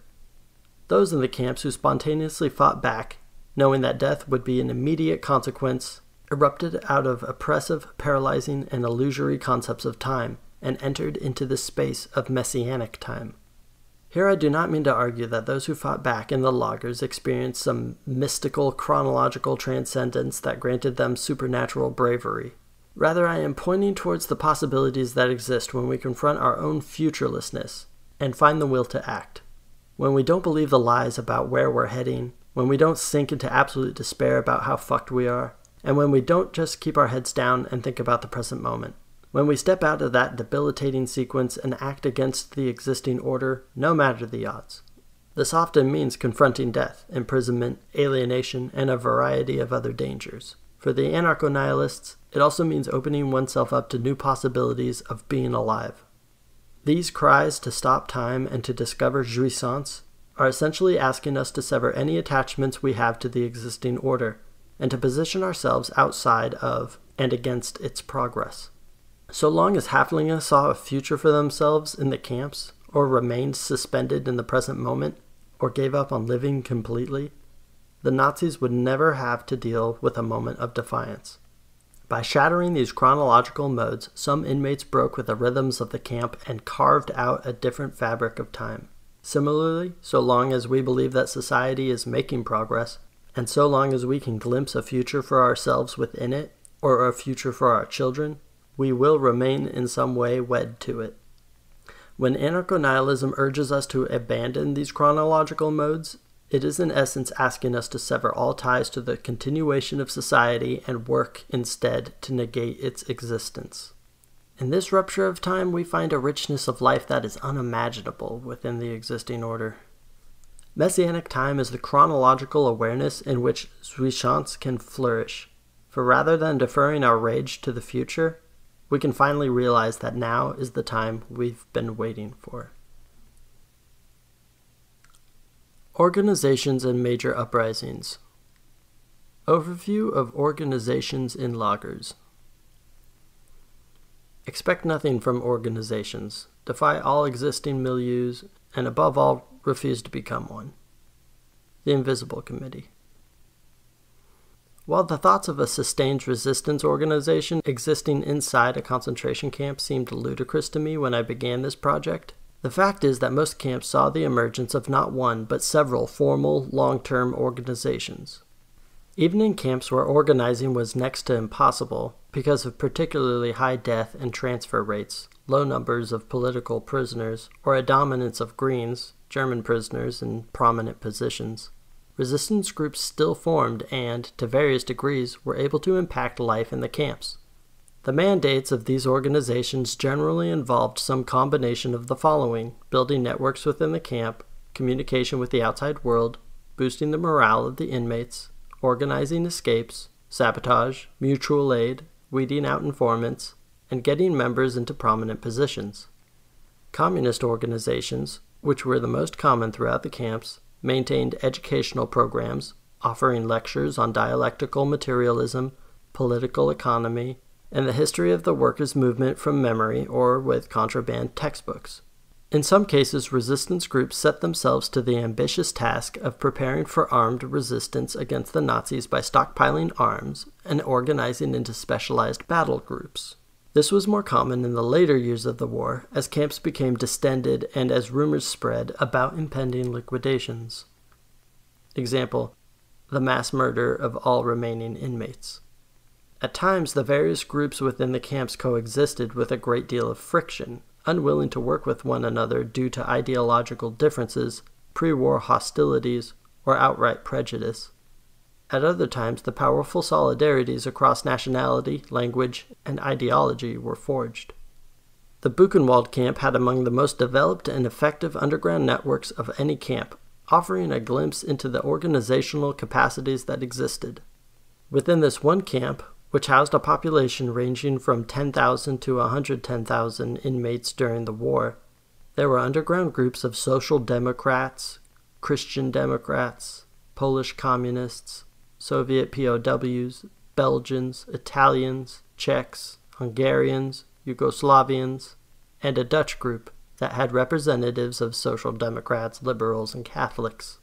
German communists were the largest group in the camp, with over 700 members all arranged into cells of three to five people. The French group in Buchenwald was led by representatives of 34 regional and political groups. For many years, there was a great deal of infighting between the organizations, particularly between communists and social democrats. And so, in 1943, many of these groups came together to form the International Camp Committee. This group met bi monthly to run an efficient military organization, to perform sabotage acts, and to eliminate controversies and conflicts between different nationalities. As mentioned earlier, some of these organizations even had long term aspirations. In the spring of 1944, the German Popular Front Committee was formed with the intention of bringing together German communists, social democrats, and Christian democrats to plan out the future governance of Germany. In that same year, the Polish communists, which had 130 adult and 60 youth members in the camp, joined with other Polish organizations to form the Anti Fascist Committee that would primarily concern itself with improving life in the camp. Obviously, each of these organizations risked brutal consequences if their networks, meetings, or conspiracies were discovered. Within anarcho nihilist literature, critiques of organizational models appear frequently and lend themselves to an interesting, though complicated, dialogue with stories of concentration camp resistance. Here I'll offer stories of three of the most significant mass uprisings to happen in the camps in Auschwitz, Treblinka, and Sobibor, with an eye to question of organizations. These stories are incredible in themselves and offer ample material to explore the reasons why so many anarchists have severed themselves from conventional organizing models. My purpose here is not to launch a scathing critique of concentration camp organizations. Such generalizations would be asinine considering the complexities and nuances of the situations in which they operated. Resistance organizations, even those ripe with cronyism and strategic flaws, had an enormously important role in the lagers. From the morale boost that helped get people through another day, to the reorganization of the camps that put humane people into jobs formerly occupied by sadistic thugs. That being said, within the history of mass uprisings and concentration camps, formal organizations often had little to offer. We begin in Poland, where a military officer initiated a resistance movement in some of the harshest conditions imaginable.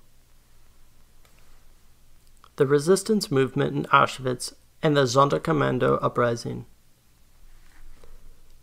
It was necessary, in fact, to show Poles daily a mountain of Polish corpses before they could be brought to agree together and to realize that, above all their differences and hostile attitudes towards one another and in the outside world, there was a more important cause to be served, namely that of a common front against the common enemy.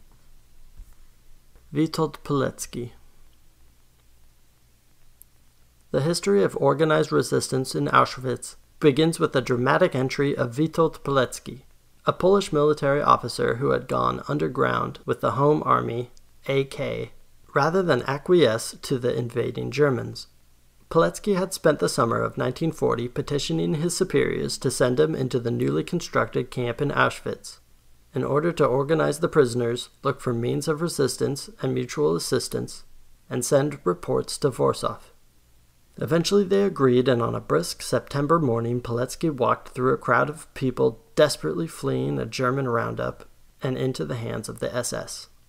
After two days of being beaten, parched, and taught harsh lessons in collective responsibility, he found himself at the front gates of Auschwitz. Though Pilecki's writing is generally terse and factual, this particular moment of his report stands out with chilling effect. Quote, I bade farewell to everything I had hitherto known of this earth, and entered something seemingly no longer of it. Unquote. Inside the camp, Pilecki began work establishing the Union of Military Organization, or ZOW, by setting up his first five, a group of five members who would function as an anonymous cell within a broader network. Eventually, there would be thousands of members of the ZOW, largely comprised of Poles with some degree of military experience. The other major group to emerge within Auschwitz was the Kampfgruppe Auschwitz, the Fighting Group Auschwitz, a steadfastly communist organization started on May 1, 1943, with the intention of bringing together groups from different nationalities. These two groups would eventually collaborate despite deep tensions over leadership, national allegiances, and political ideology. Smaller resistance groups within the camps included Spanish anti fascists, German communists, Polish social democrats, Austrians of all political affiliations, a right wing contingent of the National Radical Camp, French communists, and at least two Yugoslavian groups in the women's section of the camp. The various accomplishments of the fighting group and the ZOW are too long to enumerate here, but suffice it to say they played a significant role in the daily life of the camp, even for those oblivious to their existence.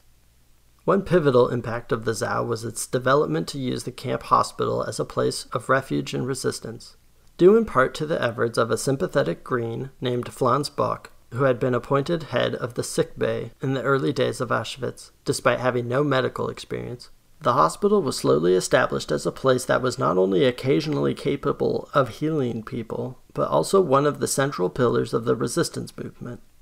Underground activities in the hospital included establishing contacts with patients, saving lives by falsely diagnosing illnesses to avoid selections or work, executing informants on the grounds of falsified illnesses, and, most spectacularly, breeding lice infected with typhus to be used as biological weapons.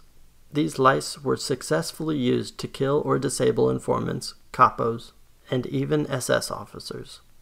The general reluctance of the SS to enter the disease ridden hospital made it one of the safer places for the organization to operate. Furthermore, both the ZOW and the fighting group were successful in sustaining contact with the outside world and between subcamps.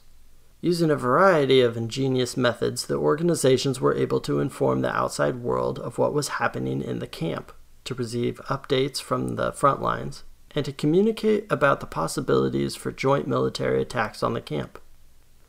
These methods included smuggling mail through corrupt guards or villagers on marches between work and the camp, sending messages with escapees or with one of the few prisoners to be officially granted release, and sometimes simply using the postal service by bribing camp censors for pre stamped envelopes. Perhaps the most stunning form of communication utilized by the resistance movement was Alfred Stossel's construction of a radio transmitter, which he operated for seven months from the hospital basement, broadcasting details of transports and mass executions to the surrounding area. Despite intense searches both inside and outside the camp, the SS never located the source of the broadcasts. Near the end of the war, these channels of communication were used in a way that potentially altered the course of Auschwitz history.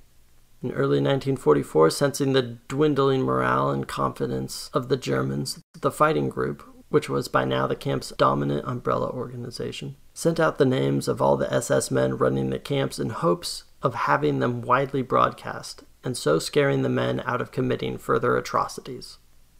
The plan worked, as Langbein writes, The BBC in London put those persons on notice that they would be held responsible for their atrocities, and the effect of the broadcast was clearly noticeable in the camp.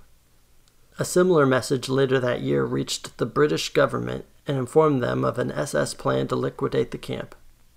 The statement was made public, and in the end, the SS abandoned its plan to liquidate Auschwitz. Throughout the entirety of their existence, both the ZOW and the fighting group Auschwitz had been patiently planning for a military supported overthrow of the camp. Neither the AK, the British, the French, the Soviets, nor the partisans were ever able and or willing to lend such support, and the overthrow never took place. In spite of this, Auschwitz did see one major revolt.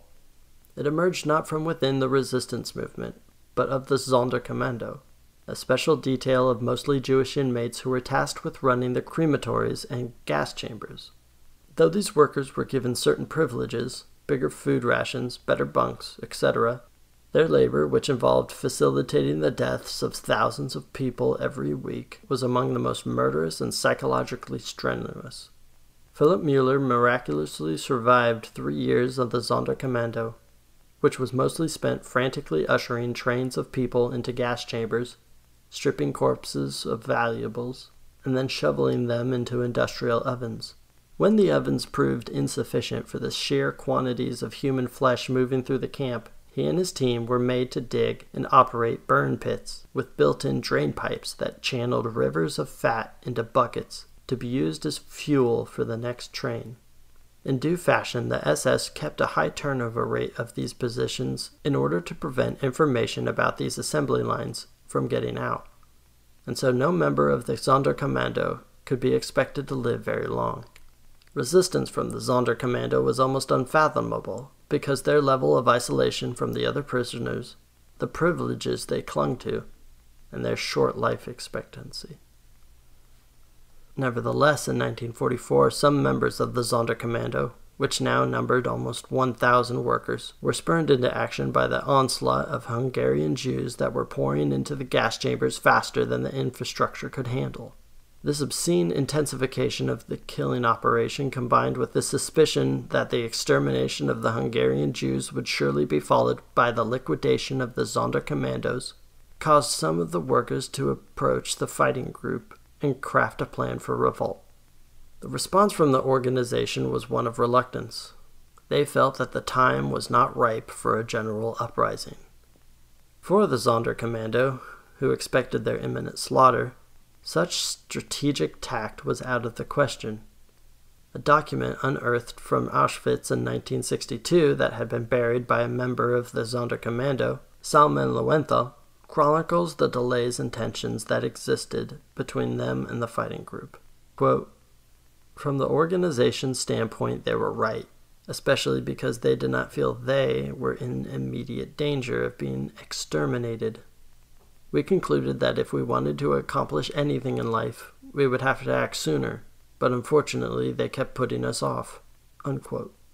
By this point, the fighting group was mostly fixated on the end of the war, hoping that a joint attack of the SS could occur from inside and outside simultaneously.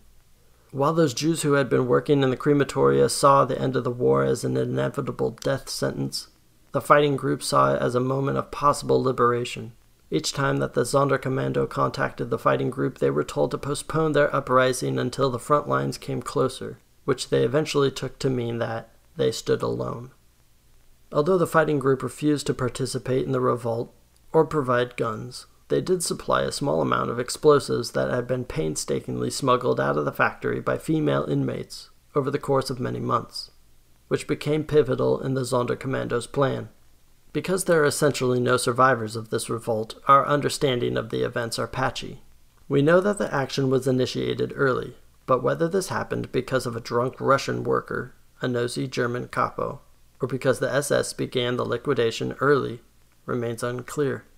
Whatever the prompt, on October 7, 1944, at about 1.30 p.m., several hundred of the Sonderkommando in Crematorium 4 attacked the SS with hammers, axes, and stones, threw several homemade grenades, and blew up the crematorium itself. Realizing that the revolt had begun early, the workers in Crematorium 2 also launched an attack. shoving a guard into an oven, lighting the building on fire, and then attacking the SS. A hole was cut in the fence leading to the women's camp where several of the barracks were set to be drenched in gasoline and then lit on fire. This never transpired, largely due to the uncoordinated timing. Some inmates were able to cut through the exterior fence and escape, though many of these escapees were later cornered in a barn and killed. Ultimately, Crematorium 4 was damaged beyond use, though how much impact this had on the killing operation is debatable since the end of the war was so near.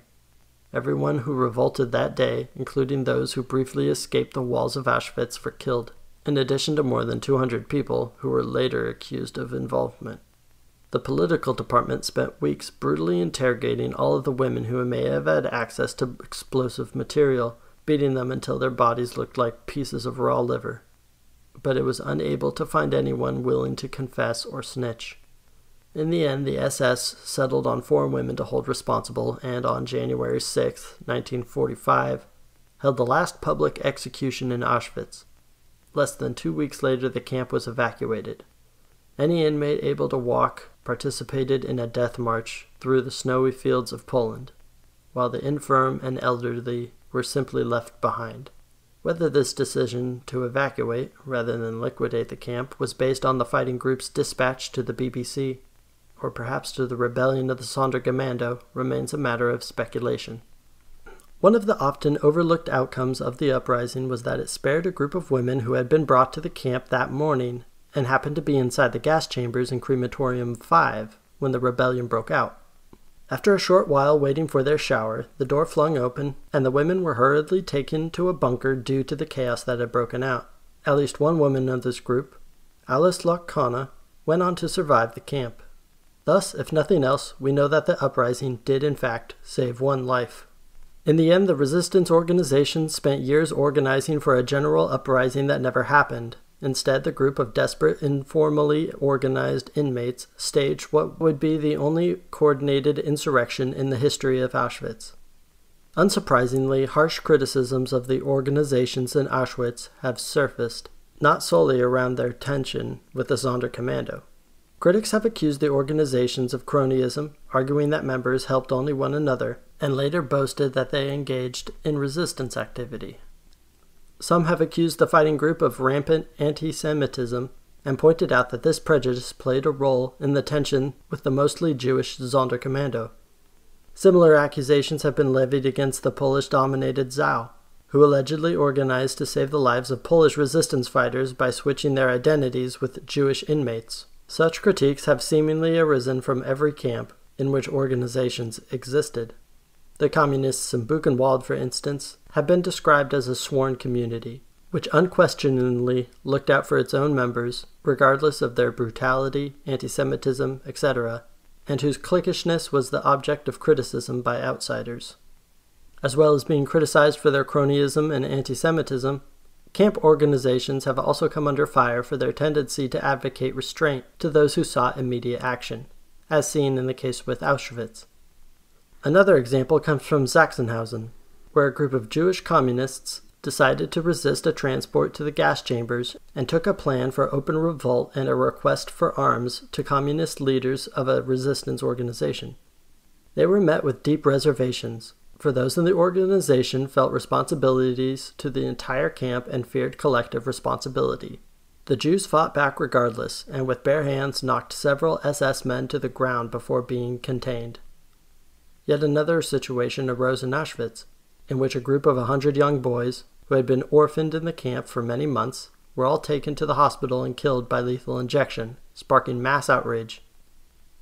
Garlinski writes, quote, This pile of children's bodies aroused such passions that the news passed like lightning through all the blocks and commandos and raised tempers to boiling point.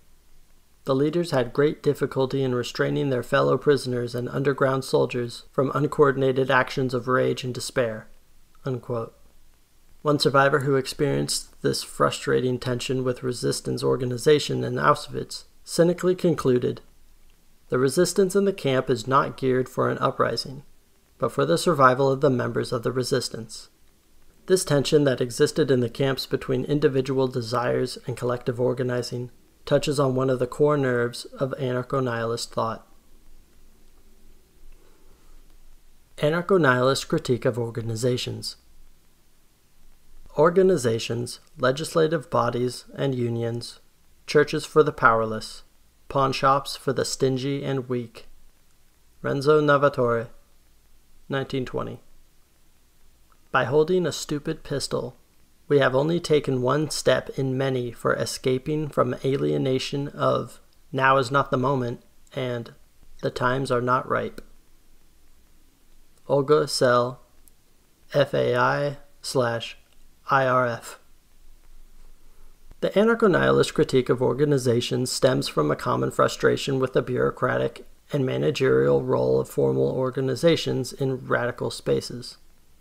Though this frustration is not new in anarchism, it is certainly seen as a renewed and perhaps more fierce articulation in recent years from both insurrectionary and nihilist voices. Many contemporary anarchists have sought to sever themselves completely from the model of formal organizations and to orient themselves toward more wild and joyous forms of coordinated action. One of the primary themes of this critique is the extent to which organizations tend to defer action until the emergence of a mass movement. Because nihilists seek the destruction of everything that comprises society, and because that aspiration will never be shared by a majority, or even a substantial portion, of the population, to wait for mass consensus is tantamount to defeat. The UK chapter of the Informal Anarchist Federation, FAI, writes, quote, with all the billions of people who live in the world, there will never be a time when a particular act against the state and capital is felt by all, or even a majority of the people, to be appropriate, good, or desirable. Unquote.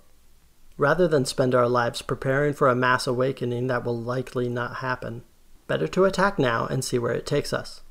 It is worth noting here the difference between deferred action and patient action for in planning each of the bombings, shootings, and arsons that have defined the nihilist stance, a great deal of patience has indeed been required. Let's not mistake urgency for impatience. A different cell of the FAI writes, quote, We don't even give up a minute of our life in the hope that the multitude will suddenly become aware and wake up. If the oppressed are not ready to raise the hatchet, this is a problem of the oppressed. Unquote. Thus, nihilism represents a strong antisocial turn in anarchism, whereby instead of working to mobilize the masses and build up a wide based movement, it prioritizes immediate attack rooted in individual desires. This aristocratic contempt for the common people, as critics have labeled it, severs nihilists from the task of rousing the quote, sheeple and allows for a different set of priorities. In its most basic expression, the anarcho nihilist critique of organizations boils down to a tension between the individual and the collective, whereby the nihilist individual refuses to compromise any of their insurrectionary desires for the sake of an imagined collective.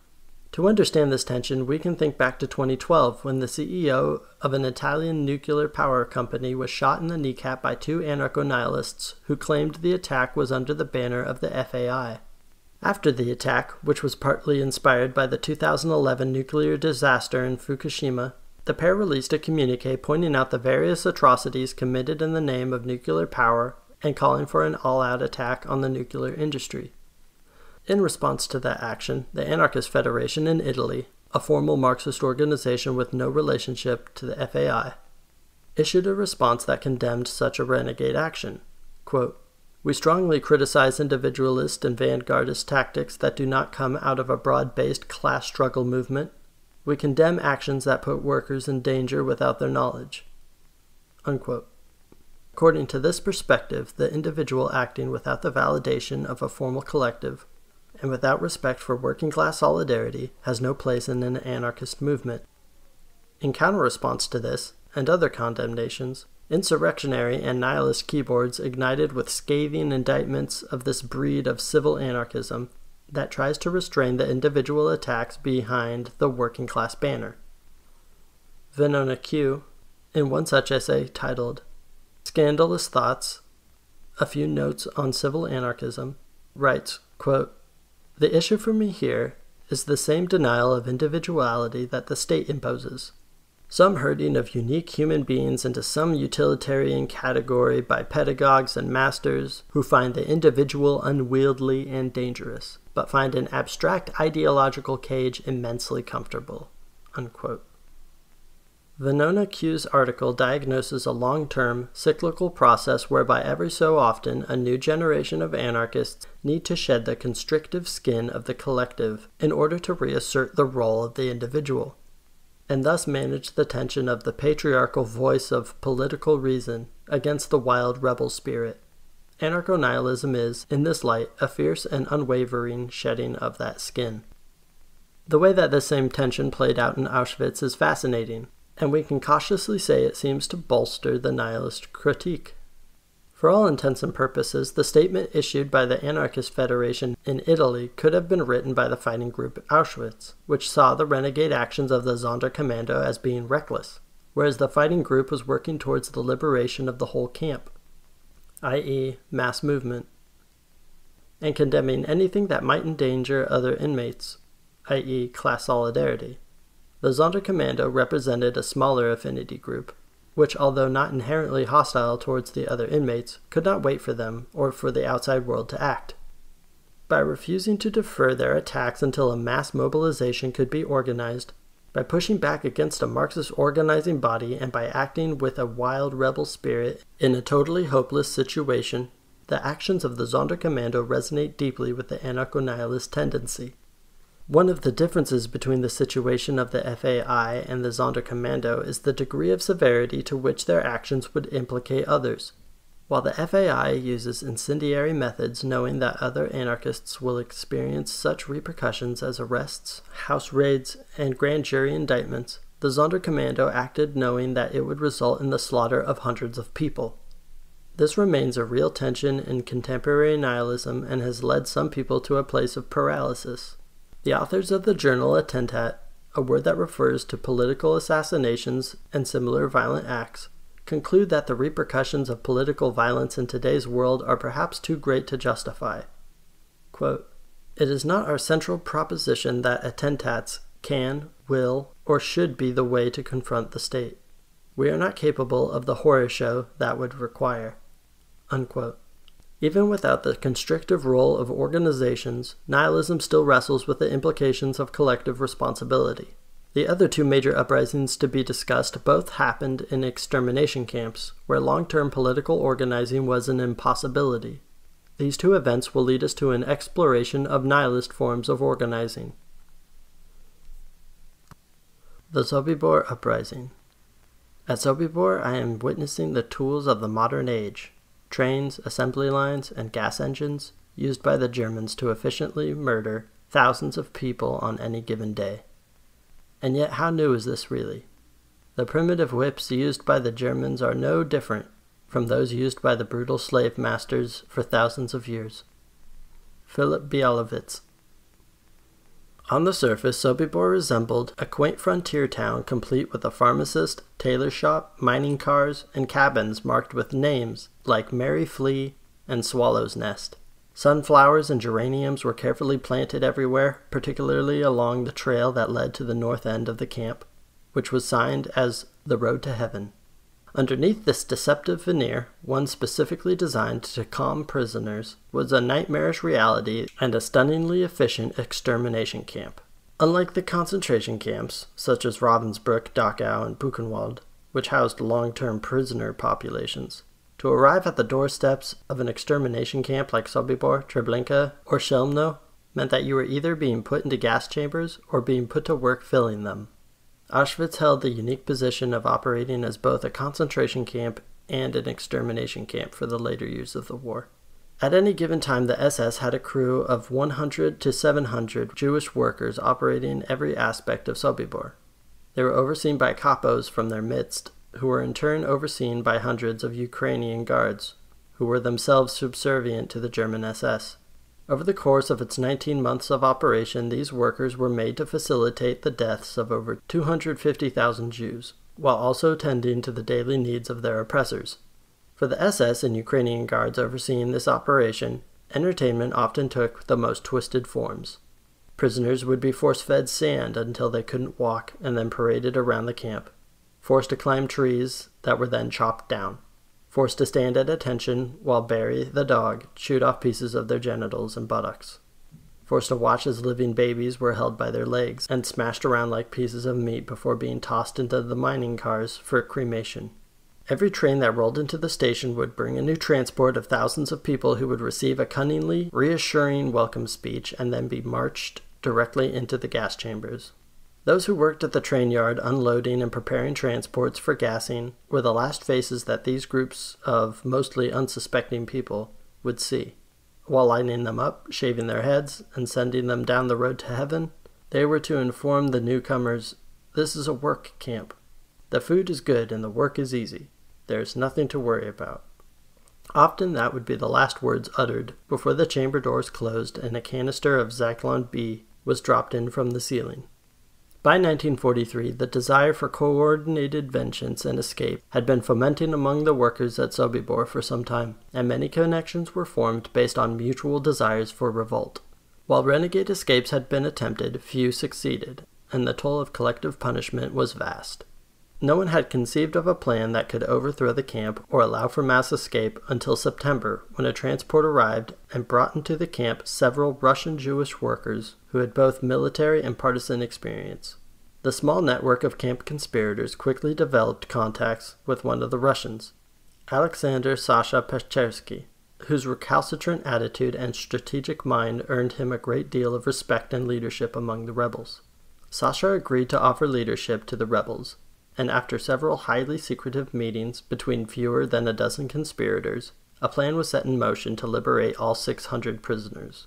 After at least one delay due to unpredictable conditions, the revolt was initiated on October 14, 1943. The first phase of the plan, which was relatively successful, was to lure key German officers into private settings and discreetly kill them.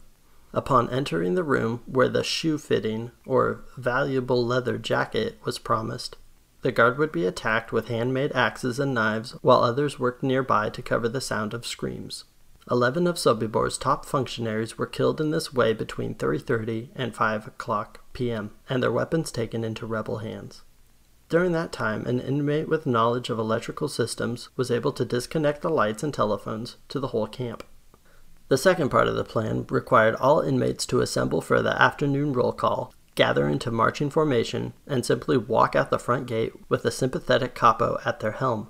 The idea was that without the commanders around to give orders, a moment of confusion would allow the inmates to get far enough past the gate so as to scramble into the nearby forests and avoid the minefields around the camp. The roll call was initiated early, piquing the suspicions of some guards. The plan quickly fell apart, and what ensued was a murderous chaos. Ukrainian guards fired down from the towers with heavy machine guns, while the pistols that rebels had appropriated earlier in the day meekly fired back. Some inmates set fires around the buildings, hoping to burn the camp to the ground, while others rushed towards the camp armory to find more weapons. Within minutes, the inmates were massively overpowered, and frantic escape became the only thinkable option. Inmates rushed to climb, cut, or collapse the barbed wire fence many died tangled there, and flee across the heavily mined field towards the forest. Those who survived this mad dash did so only because a path had been cleared of the mines by those who ran before them. Upon reaching the forest, the rebels faced a host of other challenges, including starvation and being ratted out by local farmers. Jewish partisan groups represented an ideal opportunity to continue the battle against the Nazis while those who stumbled into the midst of Polish partisan groups report being robbed and shot at. Of the roughly 650 inmates in the camp on the day of the revolt, about 365 tried to escape. Those who remained in the camp were killed in the days after. Of those who attempted escape, 185 were killed by gunfire or landmines. Within 10 days, an additional 107 had been recaptured and killed. Of the remaining 100 at large, Another 23 were killed by non Germans before the war ended, and several others died of illness. Between 40 and 60 participants in the uprising survived the war, which, along with four others who had escaped earlier, are the only known survivors of Sobibor. On the whole, this is considered the greatest success of inmates in open resistance, both in terms of the number of guards killed and the number of successful escapees. It also brought an end to the mass extermination at Sobibor, as days later the SS demolished the buildings, cleaned the site, and planted over the whole area with pine trees. The Treblinka Uprising The fiery glow that poured forth over Treblinka that night had a different color, a different origin, and a different interpretation than the one of all previous nights. Richard Glazar a similar insurrection was launched by the workers of Treblinka, another extermination camp located only several hours north of Sobibor on the eastern edge of Poland. A gruesome glimpse of life inside this camp is offered by the memoir of Chil Rajchman, who spent nearly a year as a worker in Treblinka before participating in the revolt. His book reads like a strobe lit horror show, a series of surreal, nightmarish images separated only by the frenzied whips and shouts of SS and Ukrainian guards, whom he simply refers to as murderers. His first job in the camp is as a barber, chopping the hair off naked women before they are packed like sardines into the gas chamber. Throughout his frenzied workdays, he is unable to respond to their desperate questions as he is constantly under the supervision of a whip that cracks his spine if he speaks or takes more than five snips to finish a job. After weeks in this role, he is transferred to the other side of the camp, where he is put to work wrenching bloated bodies out of the chambers, loading them two at a time onto thin pallets, and dragging them into open pit graves. He is then assigned work as a dentist, prying open the mouth of each corpse to extract any valuable metals, filling suitcase after suitcase with human teeth. In between these jobs, he sorts victims' clothes, hauls sand into the pits, and in the final months of the camp is put to work unearthing and burning all of the corpses they had been working so hard to bury. To report illness in Treblinka is to be tortured and shot. To display an open wound is a death sentence and to go to the bathroom requires being mercifully granted a number by a guard and then reporting to the toilet supervisor, who is dressed like a clown and made to whip anyone who sits longer than two minutes. Needless to say, the opportunities for resistance in this horrific situation are nil. Though in the first year of Treblinka's operation a worker couldn't expect to live more than one or two weeks, eventually a Nazi's need for productivity trumped their callous disregard for life, and workers were preserved for longer periods. This presented new opportunities to resist. Whispers about an uprising spread, and eventually a conspiracy involving upwards of 60 members, organized into several cells, developed. Those responsible for uncovering valuables from the victims slowly started to stockpile money, while others worked on acquiring arms through theft or bribery of corrupt Ukrainian guards. The search for weapons seemed futile until a 14 year old named Edek put a sliver of metal into the lock of the camp armory. When the lock was taken to be fixed, the Jewish locksmith was able to make an impression and a copy of the key. This access to arms, alongside the morale boost offered by meeting some of the survivors from the Warsaw Ghetto uprising, who were being shipped to Treblinka, turned a revolt into a real possibility. Several dates were considered for an attack, but unpredictable conditions continuously led to postponements, and the more senior organizers had a hard time persuading young fellow conspirators to be patient.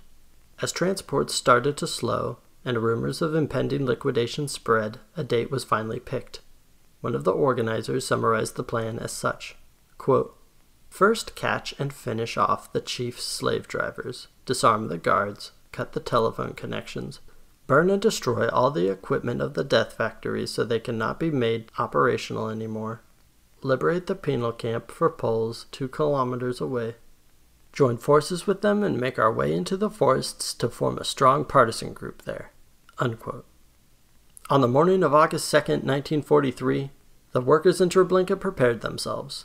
Those who worked in the SS huts were rummaging through belongings looking for weapons and smuggling them back to the garage under cover of a garbage collection.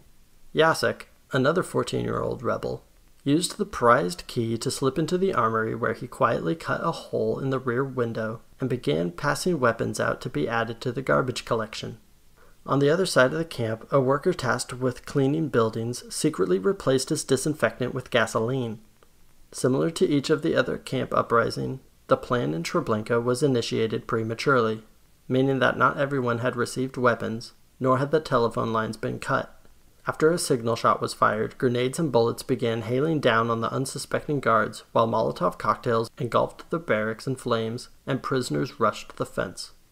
Estimates of the numbers of escapees range from 150 to 600, while the death toll of SS and Ukrainian guards ranges from 0 to 200. As in Sobibor, successful escape meant the beginning of a new, even more dangerous mission to survive the hostile countryside. In the end, 52 of the rebels lived to see the end of the war and tell the world about Treblinka. Anarcho nihilism and informal organizing. An informal anarchist organization flows like water and takes new forms according to the action it wants to carry out.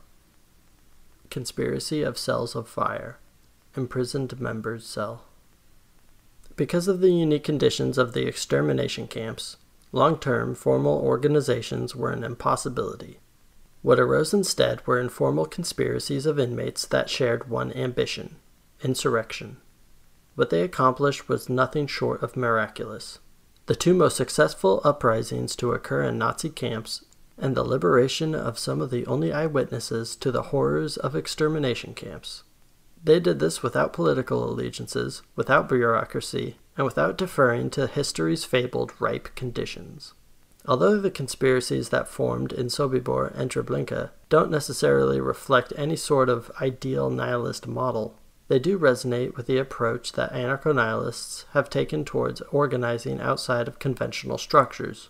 Such organizations as the Conspiracy of Cells of Fire, CCF, the Informal Anarchist Federation, FAI, Wild Reaction, RS, and individualists tending toward the wild, ITS, have played a significant role in the emergence of anarcho nihilism as a widespread tendency, particularly in Europe South America, and Mexico.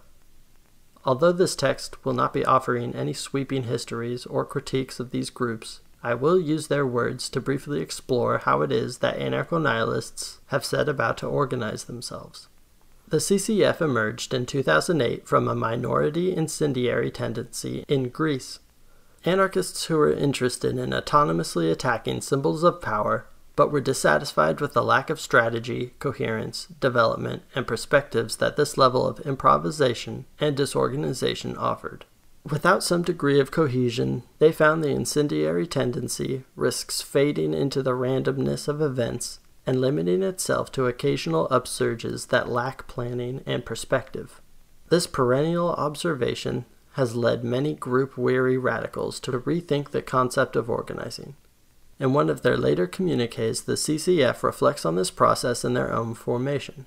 Quote, as anarchists, we often distance ourselves from the concept of organization because we equate it with hierarchy, roles, specialization, you must, and obligations. However, words acquire the meanings given by the people who use them. As the conspiracy of cells of fire, we stormed into battle over the meaning of revolutionary anarchist organization. Unquote. To combat a lack of momentum and visibility in their tactics, they took a new approach to organization and began launching attacks under the banner of the CCF, a network of informally organized cells that could conspire together and act with complete autonomy. From the beginning, the CCF placed a high priority on communiques as a way to collectively develop ideas and maintain momentum. Their initial wave of attacks on January 21, 2008, involved 12 bombings and arsons targeted against banks, car dealerships, and a state run power company. A month later, 15 more attacks followed, including an arson attack on the Associate Justice Minister's office, which consolidated their presence as a stable and coherent collective that promotes the destruction of power in society. In 2011, the CCF effectively merged with the FAI, an informal anarchist structure based on revolutionary solidarity and direct action that had been working under a similar model since the early 2000s. By that point, the FAI had hundreds of actions affiliated with its name, including the bombings of several European Union buildings, a police headquarters in Genoa, and a courthouse in Rome. Once again, communiques from each of these actions have served as a central medium for the exchange and development of ideas within the nihilist tendency. The ITS, which emerged in Mexico in 2011 with a bombing targeted at a university's nanotechnology department, approached organizing in a similar fashion, without leaders nor commands, ensuring that the cells enjoy total autonomy in the attack. So vitriolic were the ITS against leftist organizations that in 2011 they sent an incendiary package, i.e., letter bomb, to a Mexican Greenpeace office declaring war against those who only seek to reform the system and create alternatives, who wage hypocritical campaigns in favor of the environment in order to gain public notoriety, and who posture as being oppositional even though everything that they defend is invested in the system. In contrast to the leftist approach, ITS insisted that the best option to slip away from the system continues to be informal organization, meeting as individuals in affinity or alone, betting on insurrectionist immediatism, and the quality of sabotage, and rejecting formal organization. The ITS merged with a new organization in 2014 called RS, which maintained this informal approach. RS does not have leaders or a fixed and absolute leader. We are not an army or a Marxist guerrilla group. RS is composed of groups of individuals responsible for our own actions who act according to their possibilities. Without bureaucracy, without imposed uniformity, and without appeals to public legibility, these informal organizations have inspired incendiary attacks and networks of solidarity around the world. One of the aspects of anarcho nihilism that makes this kind of informal organizing possible is the tactical freedom afforded by its rejection of all inherited programs, moralities, and expectations. It urges us to take up ethical decisions into our own hands rather than appealing to any socially governed notions of right and wrong, thus opening up an infinite spectrum of tactical thinking that can more meaningfully interact with the particularities of our unique context. Experimentation, then, takes the place of formulaic thinking in revolutionary struggle. Rather than organization, then, in the present we might simply speak of experimentation as the willingness of small groups of people to gamble on these admittedly slim possibilities with absolutely no guarantee of success. What we hope to find when we open up our field of vision like this is that anarchist organizing doesn't have to be a soul sucking bureaucratic affair. On the contrary, we might find that we can organize ourselves, and that this capacity is fundamentally joyful. An informal organization like the CCF or RS allows space for individuals and affinity groups to act with unrestrained ferocity against systems of domination while still being connected to a network of people who are interested in similar ideas and who can act in solidarity with each other's struggles. The groups that emerged in Treblinka and Sobibor were able to act with the sort of fluidity and tactical freedom that the Sonderkommando nearly surrendered in the presence of a formal communist organization. Like the members of the FAI or the ITS, their unity as a group came solely from their joint willingness to attack the existing order. Though there is a great deal of nuance and complexity that should not be overlooked, the fact remains that the two most successful uprisings to occur in Nazi concentration camps happened in two of the only camps without formal organizations. This in itself should challenge anarchists and other radicals to deeply question the pragmatic functions of organizations in our lives. While formal and sustained organizational methods can be useful for certain goals, we should remember that they are often structurally incapable of working towards moments of complete rupture. What they offer us in terms of resources, visibility, and longevity must be measured against the hurdles they often create between people and their insurrectionary desires. That being said, while the informal organizational methods being experimented with by nihilists are exciting and have clearly facilitated a great deal of insurrectionary action, they also carry with them inevitable shortcomings and pitfalls, not the least of which is the sort of solipsism that results in a Greenpeace office getting bombed. And though informal organizational models may be able to mitigate the problem of collective responsibility, they will never be able to fully solve that problem. Just as the authors of Attentat became paralyzed by the horror show that would be required to violently confront the state, so too did the fighting group Auschwitz and other concentration camp organizers attempt to navigate the tension between attacking a dominant order and the responses this would provoke. Ultimately, somebody along the line is going to have to make shady ethical choices, regardless of organizational model. Thus, while I think that stories of concentration camp uprisings can help us develop a healthy wariness around the role of organizations, we must also stay vigilant to nuance. There are no easy answers to these questions. Without dismissing or attacking every formal organization we encounter, we can continue to experiment with non hierarchical organizational forms that might facilitate rather than defer moments of liberatory rupture.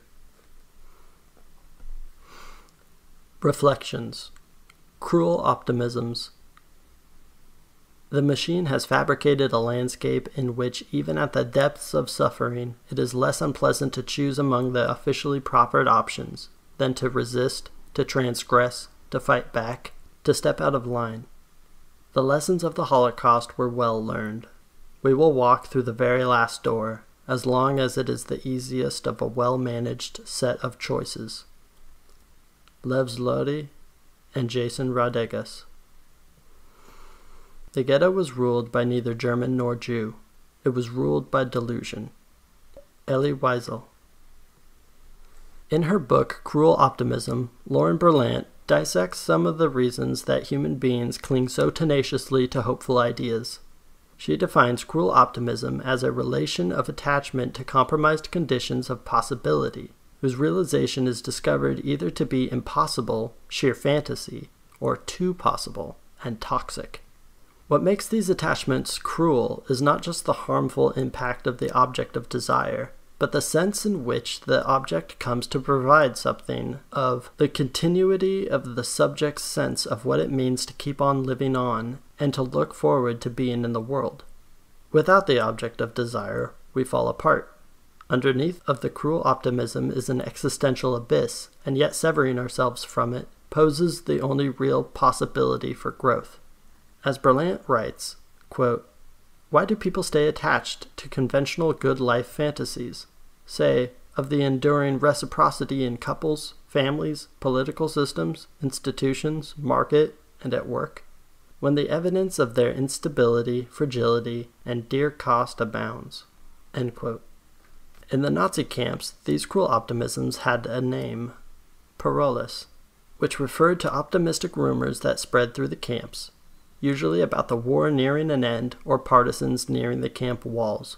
The false sense of hope that such rumors offered was both a lifeline for desperate people and a perpetual deterrent for resistance. What cruel optimisms might we be clinging to in our current situations? Anarchism is fundamentally posed to challenge many cruel optimisms held by society, and anarchism is in turn having its own cruel optimisms challenged by nihilism. Nihilism is the incredulous voice whispering impossible questions. Are we toxically attached to the idea that we can build a new world in the shell of the old, despite overwhelming evidence that points towards the impossibility of that happening? Are we stuck in a model of time that binds us to the reproduction of society and endlessly defers incendiary action? Have we inherited a set of stagnant revolutionary models that serve only to limit the full spectrum of tactics available to us and manage the rebellious desires that course through our bodies? Is all our resistance predicated on the fantasy that we can actually bring an end to global capitalism? For those in the lagers, the disillusion of cruel optimisms was the most crucial step towards resistance. Immersed in a fog of misinformation, insidious lies, and unbearable truths, very few inmates managed to come to terms with the severity of their situations, and even fewer were able to muster the will, or had the luck, privilege, physical ability, etc., to act on those truths. Nihilism is the voice in the Warsaw ghetto train station whispering, These trains are bound for an extermination center.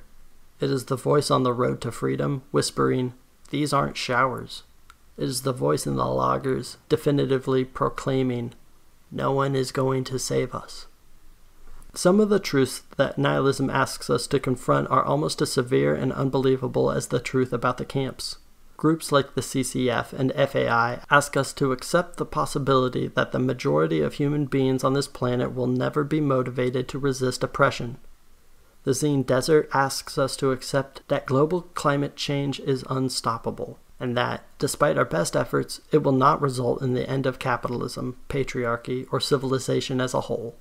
The authors of Attentat confront the grotesque possibility that meaningful social change is actually impossible in the current landscape, and that action is not even necessarily justified.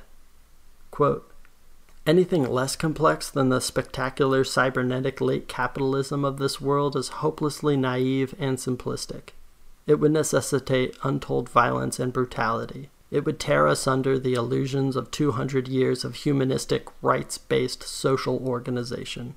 Practically, we don't live in an era where utopian or even liberal, in the broadest sense of the word, political change is possible. Unquote. These are all grotesque ideas in that they force us to confront a situation without hope. The problem for many of us is that these ideas happen to resonate on a very deep level. We just don't always know what to do with them. Though we are certainly not obliged to accept every nihilist position that comes out of the woodwork, many of which are overly simplistic and loaded with brawny machismo. Some of them are just impossible to ignore. Others, such as the idea that we should turn our backs on the positivist programs that sustain us and give us joy, can be wrestled with and taken for what they're worth. Perhaps a willingness to be honest about the limits in such projects. In other words, this isn't about becoming a nihilist. Nihilism doesn't demand our allegiance because it isn't a political ideology. I am more inclined to look at it as a tendency in the true sense of the word, and to embrace it as a fluid presence in our lives that constantly asks us to negate our own ideologies, certainties, and optimistic attachments. I find any form of nihilism that gets used as an excuse not to dream, not to act, and not to engage earnestly with other people to be dull. I am interested in a nihilism that ravenously digs below the surface of commonly accepted ideas and that can help us ground our resistance in something more meaningful than tired slogans and listless strategies. I am interested in a nihilism that helps us reorient our lives away from cruel optimisms and towards jouissance. Insurrectionary Memories to remember the struggle in the present is to glimpse which roads we have walked upon and to help understand where to place our next steps. This is to use insurrectionary memory to replant ourselves tactically and strategically in combat against the oppressive reality. Anonymous Chilean Anarchists Reading Holocaust literature is not easy, and I don't blame people for turning away from it. Nearly every page of memoir brings with it a new layer of hellish imagery, trauma, and misanthropic insight. I felt called to these stories for a number of personal reasons, and was motivated to keep reading when I started to glimpse the ways in which they might be interesting to other anarchists.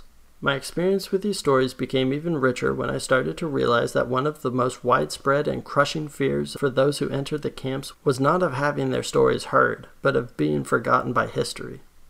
Primo Levi observed that the most commonly reported nightmare in the lagers was not one of death or torture, but the alienation of clogged mouths and muted words. Why, he asked, is the pain of every day translated so consistently into our dreams in the ever repeated scene of the unlistened to story? With this in mind, reading diaries and memoirs becomes less of a dry historical excavation and more of an interaction with those who staked their last shreds of energy on the hopes that they would not be forgotten. Because the Nazis worked so vigilantly to erase the Balik Stenson from history, to forget them would be akin to killing them a second time. In remembering these voices, we also have the opportunity to carry on past struggles and to turn the stories of those who came before us into fodder against our oppressors. As we all know, history is written by the victors, and so the narratives of progress and great men offered to us by society generally serve only to reinforce power. Benjamin warned that even the dead will not be safe from the enemy if he wins, and that this enemy has not ceased to be victorious. The fact that the Nazi Holocaust has been consistently wielded to justify the murder and oppression of the Palestinian people epitomizes how the dead can be reanimated to perpetuate cycles of domination. Similarly, looking at all the ways that historical revisionism has been used, occasionally by anarchists, to minimize the Holocaust and perpetuate anti Semitism in the form of conspiracy theories reminds us that we simply don't have the option of letting history rest in its grave. By engaging ourselves in this project called history, we can find ways to turn past struggles against current forms of domination and to ensure that the memory of the dead continues to haunt the living. I see this happening all around me, with People's History posters and Silvia Federici reading groups, with land acknowledgments and Haymarket handbills. History does not need to be neutral but rather can fly in the face of domination and help to sharpen and expand our conflicts against the powerful. As our Chilean friends have declared, insurrectionary memory is our weapon. It is my hope that this text can contribute to an ever expanding arsenal. It is worth noting here that not all history speaks loudly enough for us to easily hear it. How many stories of concentration camp resistance have been lost? Because of the sheer brutality of the Nazi regime and the conditions of isolation in which much of this history unfolded, it is safe to assume that most acts of resistance were captured only in fleeting wisps of gun smoke that silenced fast beating, recalcitrant hearts.